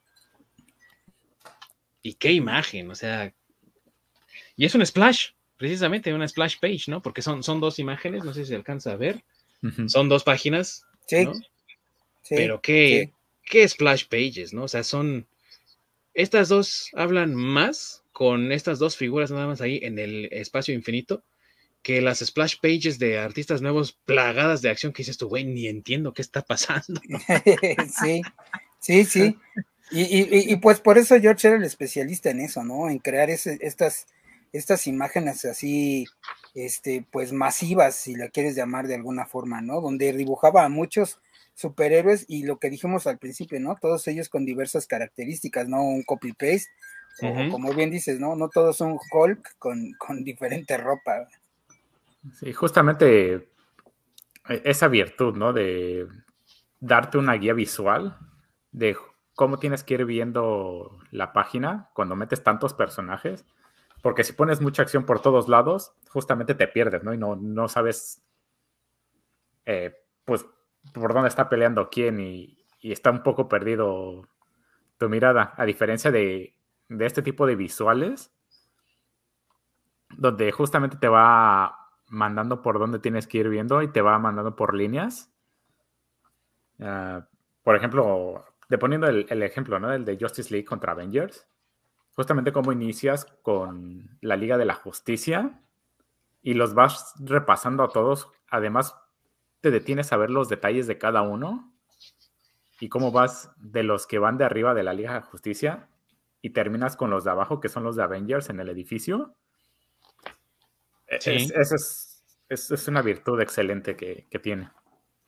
Estos paneles de acá, por ejemplo, ¿no? Representando eh, la, la, consternación de que varias personas han desaparecido, ¿no? No se entiende por qué desaparecieron, qué fue lo que pasó y tratando de averiguar la razón por la que ha habido desastres también en el mundo y después enterándose gracias a, pues, a los esfuerzos de Doctor Strange de que Thanos se ha apoderado de las gemas y este, eh, por aquí, el panel que anda por aquí, es un panel visto desde abajo, ¿no? Es un acercamiento en un plano bajo pero que demuestra la angustia y el dramatismo de la acción y de los personajes, ¿no? Entonces, ese tipo de cosas son las que realmente hablan del trabajo de George Pérez como artista, pero también como transmisor de sentimientos y de emociones, ¿no?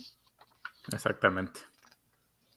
Uno de los últimos paneles que hizo de la saga del infinito, por ejemplo, es esta otra splash page. Vean nada más cuánta cantidad de personajes, todos haciendo algo, todos con anatomías diferentes, todos con movimientos diferentes. Y sí, son un montón, pero no está atiborrado, no está sobresaturado. Entiendes perfectamente quién es quién, qué están haciendo y hacia dónde se está dirigiendo la acción. Se está concentrando por este lado de por acá donde está Thanos. Y la verdad es que es un panel, creo que está de este lado, de este lado por acá, eh, es un panel que, la verdad eh, son dos páginas, ¿no? Completas, pero qué buen trabajo. Sí, y si ves la, parte visual, ves cómo empiezas desde arriba dándole la vuelta en círculo y terminas en Thanos. Sí, exactamente. Empieza, empieza aquí la acción y va corriendo, va corriendo, va corriendo y llegas al punto focal, el centro que es Thanos. Excelentes trabajos, la verdad. Y uno de mis favoritos, digo, a mí me encanta la, la, la saga del guantelete del infinito, pero definitivamente en términos de arte, mi favorito, sin lugar a dudas, que es el futuro imperfecto, por esto mismo que estaba comentando, ¿no? O sea, aquí tenemos el trabajo de ese crea, esa creación de multitudes, ¿no? De personas todas distintas, con estilos diferentes de peinados, de ropajes, es una cosa que no ves hoy en día ya y que era muy difícil que pudieras ver en, el pasado por lo que comentábamos, ¿no? De que no era algo que hicieran porque no, te iban a pagar más por eso, ¿no? Sí.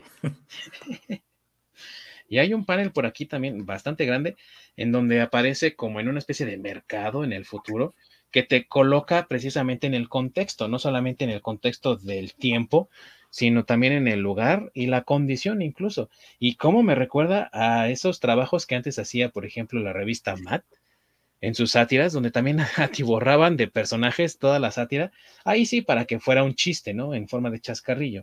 Pero aquí lo hace para establecer en dónde nos encontramos y qué va a pasar. Y la verdad es que también es un trabajo impecable el que realiza, ¿no? Y el manejo también de diferentes planos como este que mencionaba yo antes, ¿no? Aquí no hay una viñeta realmente, aquí no hay un panel. Pero esta página, esta parte aquí está actuando como un panel de establecimiento de la escena que se va desarrollando en todos los demás paneles que aparecen aquí, ¿no? Entonces, la verdad es que, oh, híjole, ¿no? ¿Qué, ¿Qué se puede decir, amigos? ¿Qué se puede decir de, de, de este hombre? Las páginas hablan por sí mismas. Exactamente. Ahora sí que su pluma habla por sí misma. Y bueno, amigos, ya que estamos hablando, miren nada más, por ejemplo, aquí en este panel donde aparecen reliquias del universo Marvel. Estamos hablando de un futuro distante, una distopia, y aquí aparecen, ¿no? Restos de lo que fueron antes los héroes y villanos del universo Marvel que han desaparecido. Trabajazo.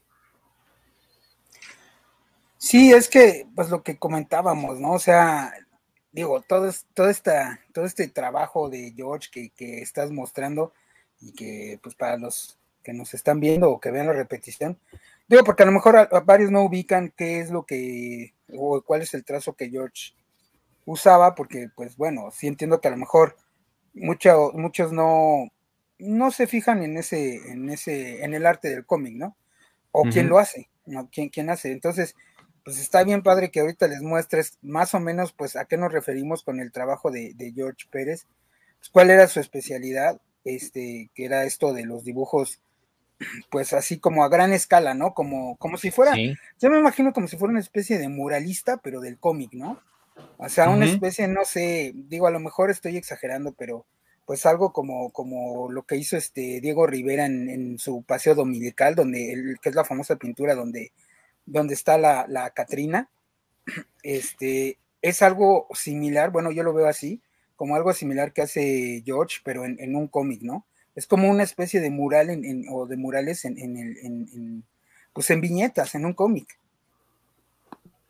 Sí, Aquí este. O sea, este trabajo, amigos.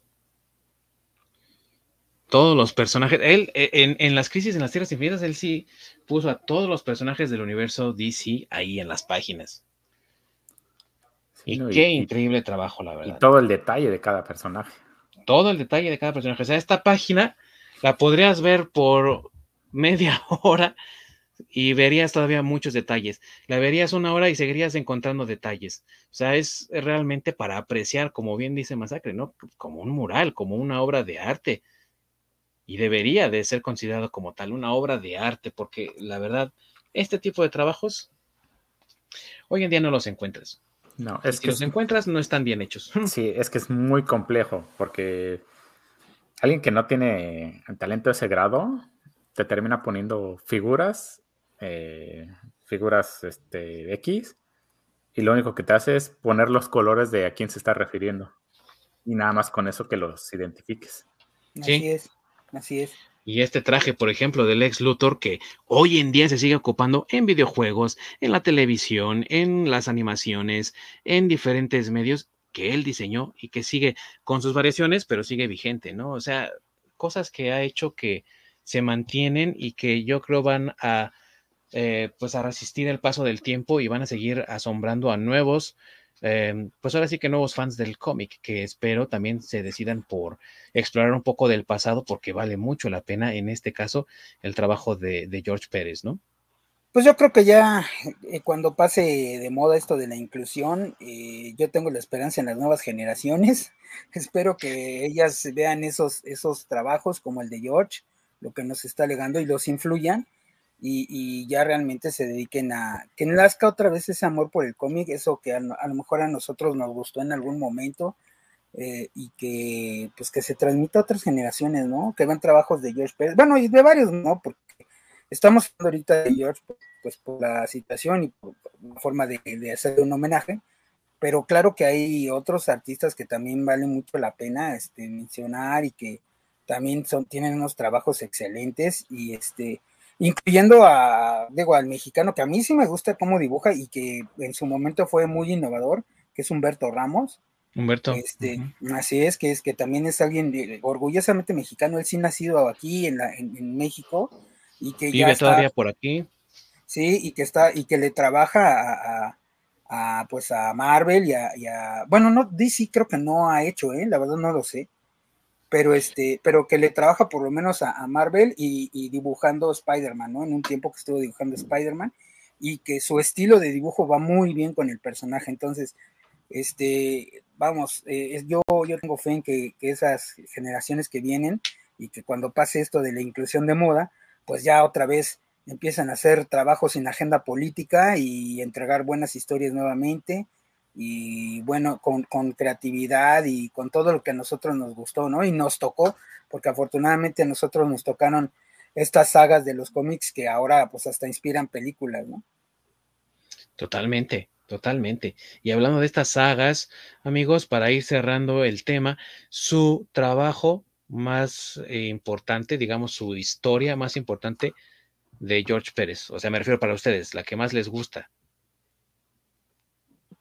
Híjole, pues a mí yo creo que, pues yo creo que la crisis, o sea, la Infinity Crisis creo que es la, la, la, mejor de él. Este, creo que esa, esa, esa serie o esa saga fue la que aparte de, de su trabajo, le ayudó a DC a darle como una renovación de todos sus personajes, nuevos orígenes, este, pues aparecen casi, bueno, más bien aparecen todos, los personajes de DC en ese, eh, que, en ese momento. Entonces, para mí, yo creo que es este la, la, la, crisis infinita. Creo que ahí fue lo mejor de, de, George, cuando George estaba en su, en su, pues en su época dorada. No estoy diciendo que los, que sus demás trabajos sean chafas, pero para mí, ahí es donde él está en el tope de su, de su trabajo. Y tú, mi querido Orc, para ti, ¿cuál es el trabajo de George que más te gusta, tu favorito, más representativo para ti? Híjoles, yo sí me debato entre Infinity Gauntlet y Infinite Crisis. Ahí sí no sé por cuál decidirme. Es que las dos son excelentes. Sí, son excelentes trabajos. Desafortunadamente Infinity Gauntlet pues no lo acabó, ¿no? Eh, lo tuvo que terminar alguien más. Pero lo que él hizo pues, es, un muy buen trabajo. No quiere decir que el otro artista no, haya, no, no sea bueno, pero pues sí tiene un nivel de detalle muy bonito, como ya lo acabamos de ver. Y la crisis lo que también tiene es que eh, como que resuena en el tiempo, ¿no? O sea, es una de esas historias, es la primera vez que todo un universo pierde la batalla, ¿no? Sí, sí, también. Es sí, es que para mí sí está, sí está muy complicado decir una u otra, porque es que las dos son sí, Las, dos eh, me bueno, eh, es que mira, aquí es porque pues, tenemos que escoger para dar opinión, pero hay muchas cosas que me gustan, o sea, Sí, claro. a, mí, a, mí, sí me gusta lo que hizo con Wonder Woman. Y, o sea, eso, eso a mí me gusta mucho. El, trabajo que hizo con Teen Titans, creo que también, es, e, eso creo que, bueno, es que lo hizo durante mucho tiempo. Entonces creo que también eso es como muy representativo de él. Pero vamos, si tenemos que escoger eh, solo un trabajo de él, pues sí me voy por Infinity Crisis, pero este, por lo que, también por lo que representó, ¿no? Esta renovación que les digo de, de, de para que representó para DC, eh, el, dibujo masivo de todos los, personajes, bueno, más bien de todos los superhéroes que existían en, en ese momento en DC, que, todos aparecen ahí. Eh, eh, o sea, vamos, e, es por eso por lo que yo escojo este, el Infinity Crisis, pero no estoy diciendo, o sea, el Justice League versus este, Marvel también es muy bueno, y ahí, y ahí aparte, pues dibuja Marvel y DC, exacto. Y que si lo tienes, el original, ahorita anda como por los 400 dólares y sigue subiendo y yo no quiero pensar en cuánto va a estar ahora que ya George no esté con nosotros. Entonces, si tienes la suerte de tener el original, pues, güey, yo creo que con eso te retiras o no sé. Sí, güey, yo creo que sí. Sí.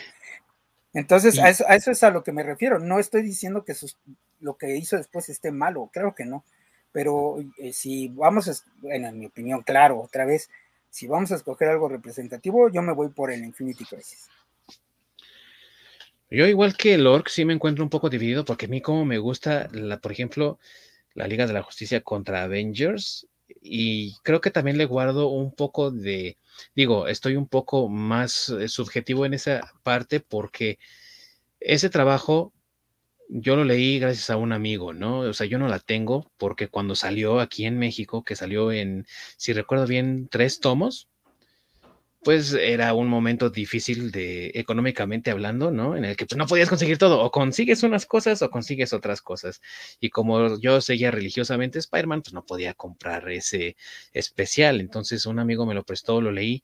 Qué bonito trabajo, qué bonito arte, pero también eh, estoy dividido entre el futuro imperfecto, porque eso fue lo primero que yo leí de, dibujado por George Pérez, ya que me tocó a mí, ¿no? Eh, como niño, y ya después fui viendo lo que hizo después, digo, antes de esa, de esa historia, del futuro imperfecto. Pero estamos hablando de que eso salió en 1993, o sea, cuando yo era morro, digo, también el Orcs, yo creo que se, se, relaciona con eso, se identifica con eso, porque también pues, le tocó en la época, y como fue la primera que, que leí de él, y yo ya venía de haber leído también muchos, muchas revistas de Matt. Y yo, eh, una cosa que me llamó siempre la atención de Matt fueron los detalles que hacían en todo, ¿no? En los diseños de los personajes, en el, en el trasfondo y demás. Me encanta el futuro imperfecto. Y si, yo creo que si tuviera que elegir entre esas dos, me iría por futuro imperfecto. Y si me pones a elegir entre eso y la crisis en las tierras infinitas, ahí sí ya no sé cómo le haría, ¿eh? Porque las dos están a un nivel increíble para mí de calidad y de trabajo es Que estás, es que estás jugando la carta de la vejez, ¿eh? Cámara. Porque déjame decirte que a mí cuando salió la, Infinity Crisis, yo sí ya leía como no estaba tan, tan morro. y no recuerdo en qué año fue, pero yo de haber tenido por ahí unos tal vez 14 o 15 años, algo así. Es que no me acuerdo cuándo salió aquí en México, pero la original pues en el 85, así que pues más o menos ahí. Sí, tenía, sí, la original, bueno, es que la original no llegó aquí, este, o, bueno, y si llegó, estaba, va de haber estado en chino conseguirla. En Sambors, ¿no? Nada más. No, no, no, amigo, fíjate que no la vendían en Sambors, o sea, es algo que ahorita sí ya vas y consigues tus cómics en Sambors, pero no, no. Puesto de revista. Sí, no, güey, o sea, Sambors era elitista, güey, o sea, en aquel entonces los cómics los comprabas al lado del libro vaquero, güey, y esas ondas, ¿eh? Y escondidas, ¿no? Aparte. bueno, los cómics no escondidas, porque sí, sí teníamos este Archie y, Batman y todo eso, o sea, no, bueno, teníamos este fantomas y todo eso que, también algún día habría que hacer un programa de eso, pero este, pero lo que era, lo que era difícil era encontrar la continuidad, güey. O sea, en, español podías, o sea, sí llegaban, pero que tu marchante de los cómics, bueno, más bien del puesto de revistas, tuviera el número siguiente, no, güey. O sea, comprabas uno y pasaban meses hasta que llegara el, uno nuevo y el nuevo que te llegaba ya iba ya era como tres números adelante del que tenía.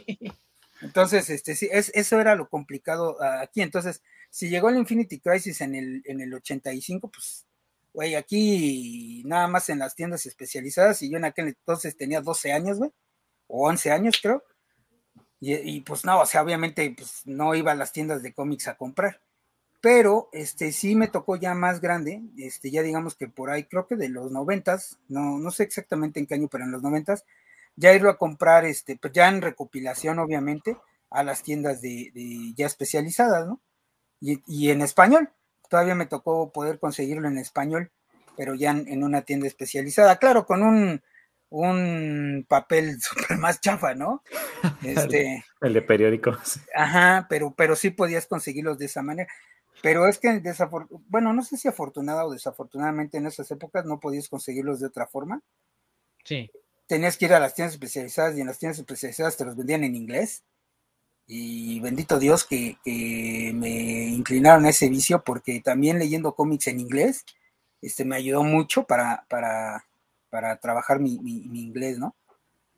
Este, pero bueno, volviendo al tema Infinity Crisis, en español, en México, en el 85 estaba en chino, güey. A menos que fueras hijo de Novaro, no sé quién tenía en, ese entonces la, licencia de Marvel.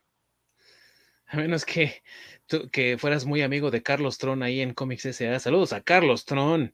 Debería de vernos.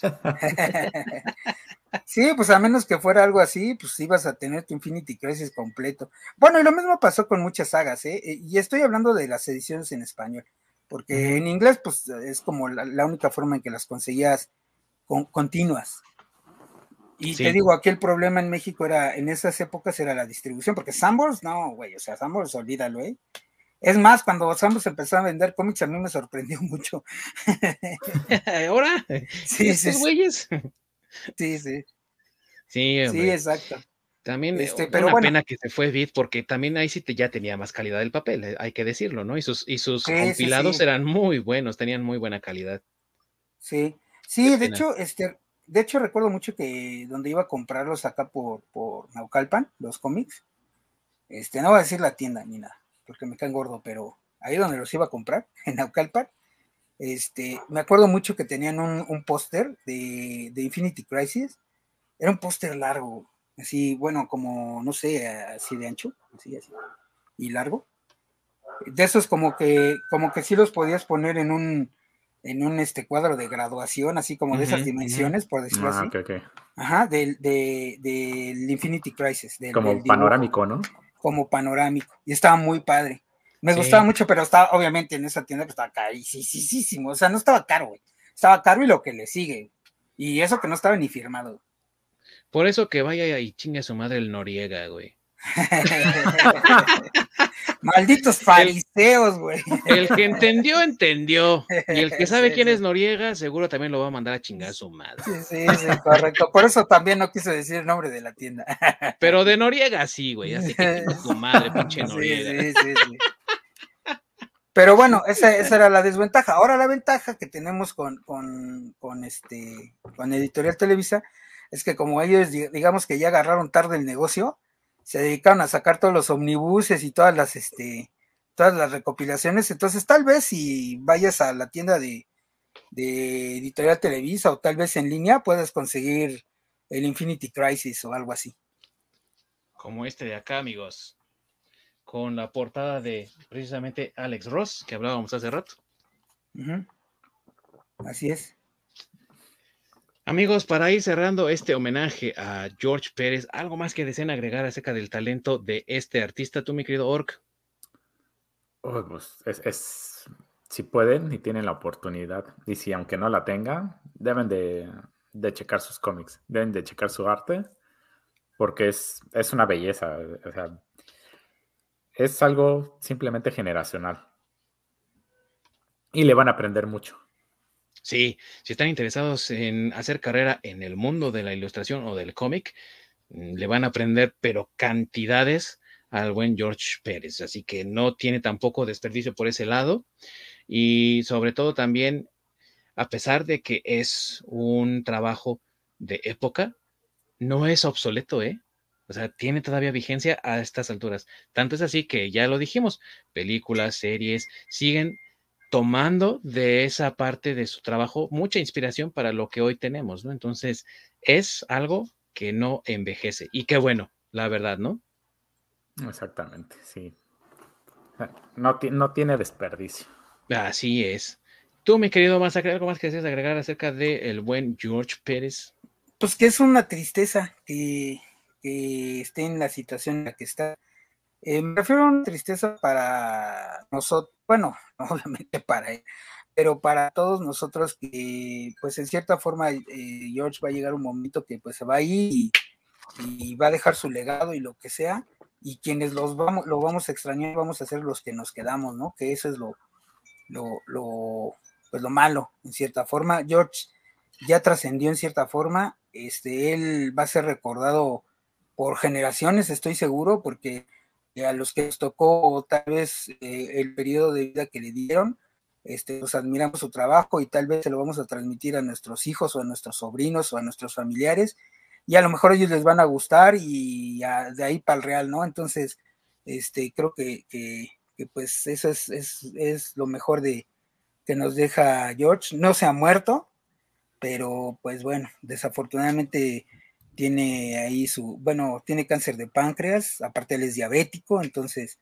pues ya es algo terminal, se puede decir. De hecho, cuando lanzó su tweet decía ahí que le habían dado de seis meses a un año de vida y que si se quería internar casi le habían dicho, dijo, no, pues, ni me va a dar años, ¿para qué?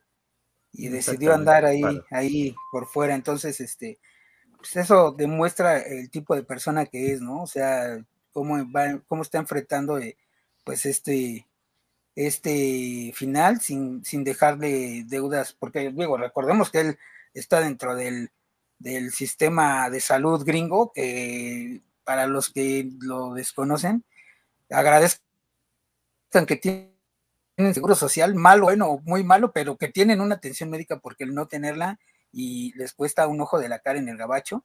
Y George precisamente no, no, no quiso este hacer esto y dejarle esas herencias de, de, deudas a su familia. Entonces, pues, repito, habla de la calidad de persona que, es George. Y creo que esta semana o fue la semana pasada ya estaba de regreso en su casa. Ya lo habían dado de alta del hospicio. Sí, también vi, fue la, esta semana, ¿no? ¿Fue esta semana? Es que, no, no, me acuerdo exactamente. Es que, no manches, los días pasan tan rápido, güey, que luego digo, ah, cabrón, ya va a ser viernes. sí, me acuerdo que vi que está con su esposa. Sí, ya está con su esposa. Yo también lo vi, lo vi en Twitter, creo, y me da mucho gusto saber eso, ¿no?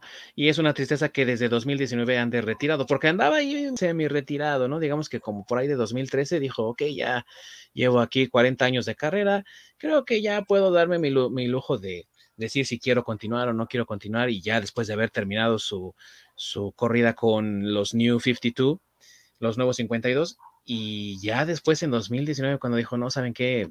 mis problemas de salud ya no me permiten, me retiro completamente. Híjole, qué golpe tan fuerte, ¿no? También porque uno espera que estos artistas sigan produciendo y dando más y dando más, ¿no? Y sabemos que son humanos, que no pueden hacerlo todo el tiempo, no son máquinas y tampoco son eternos, pero híjole, cómo quisiera uno así atesorar tanto como pueda, ¿no? De talentos como él. Exactamente, o como el caso de Stan Lee, ¿no? De que ah, siguiera apareciendo en cameos infinitamente en todas las películas de Marvel que siguieran. Así es, eh, desafortunadamente, desafortunadamente, pues no se puede y, y, también qué bueno, ¿eh? porque creo que llorarían de estar viendo lo que está pasando con el cómic y cómo están destrozando su trabajo. Sí, creo que sí, tienes razón por este lado, la verdad. Hoy en día se revuelcan en su tumba, pobres. Pues por lo menos Stan Lee, yo creo que sí, güey. Sí, yo creo que sí, güey. Stan Lee, y, por lo que he oído, creo que también Bill Finger y Bob Kane andan por las mismas. ¿eh? Sí. no, no, la verdad es que sí, eso es, es una tristeza, este, que, como ya lo mencionamos en algún momento de este programa, quienes están haciendo cómics o quienes están a la cabeza de, de, de, pues de las editoriales, realmente no están respetando lo que tuvieron o lo que hicieron este pues todas estas personas, ¿no? Todos estos escritores que nos regalaron cosas maravillosas y es una tristeza que no, los, no, lo estén respetando. Es una verdadera tristeza y por eso es que atesoramos el trabajo de grandes talentos como el de George Pérez y desde el Nirvana con todo el corazón un muy sentido homenaje y muy merecido para un artista que merece todo nuestro aprecio y que merece todo el respeto que se pueda ganar por el trabajo tan pulcro, tan bien hecho y sobre todo tan duradero que nos ha dejado para disfrutarlo de aquí hasta, como dijo Masacre, para el real, ¿no? Hasta el final de los tiempos y para seguirlo transmitiendo también a otras generaciones. Así que amigos, si ustedes son de la nueva escuela de coleccionistas, busquen estas piezas porque de verdad que no se van a arrepentir de tener algo de George Pérez en su colección. Vale mucho la pena y sobre todo van a, como dice Ork, aprender mucho. Aunque no les guste el arte y que no quieran dedicarse a ello, también van a aprender de cómo se escribe una historia y van a aprender cosas muy interesantes también. de cómo se lee visualmente, sobre de cómo se lee visualmente. y no, no se vayan por el caro, no busquen el original, busquen la recopilación y todo, vale la pena. O sea, lo que vale la pena de ahí es el, arte y, las historias, el trabajo. El contenido, así es. Así es, el contenido. Así es que no es necesario que compren la edición, el super mega especial, tapa dura, doble, cromo, no sé. No, no es necesario que compren esa para disfrutar ese arte. Y aunque amigos ya sabemos que existe también la, digitalización y demás, sí es importante que consigan las cosas en físico porque eso también apoya a los artistas. Los artistas no reciben realmente una remuneración por, las, por lo que se haga de forma digital y si nosotros compramos las recopilaciones físicas, también estamos ayudando a la economía de personas como George Pérez, que a veces se encuentran en situaciones de salud que necesitan arreglar y en otras ocasiones no reciben tampoco el trato económicamente hablando, que merecen por su trabajo. Entonces, si ustedes pueden conseguir algo físico, adelante. Y aparte también, se ve bonito.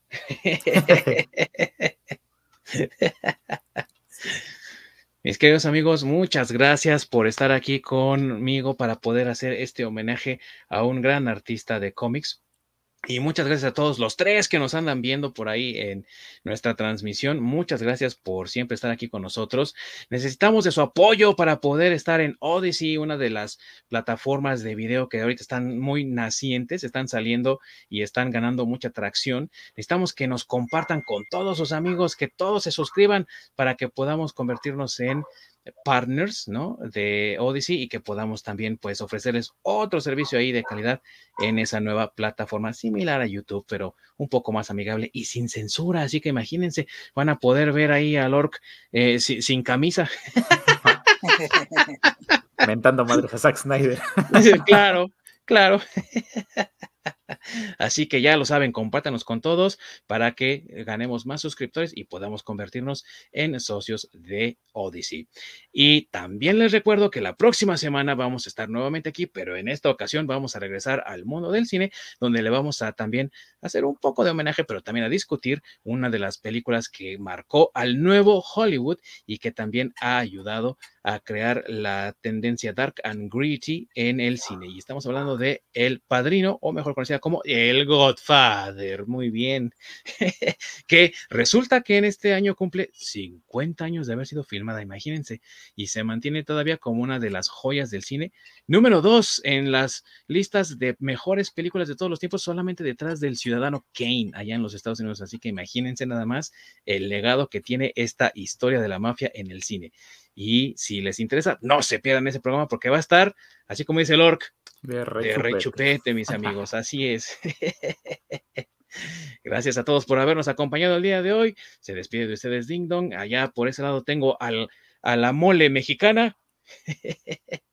Saludos desde acá, desde el masivo y la, masiva Ciudad de México, así como los dibujos de George Pérez, donde está de todo, de todo morocho. Y ahí en su edificio Baxter chiquito, ¿eh? porque el Infonavit no le dio para uno más. sí, sí, sí. Sí, digamos que es como el Bronx. y allá en las lejanías de la tundra canadiense me quedo Orc. En la crisis infinita, porque soy pobre. Nos estamos viendo. Y pura buena vibra para el buen George. Así es. Los mejores deseos para George, para su familia y amigos, recuerden estar aquí para la próxima sesión. Sin más por el momento, les decimos hasta la próxima. Corre la orc.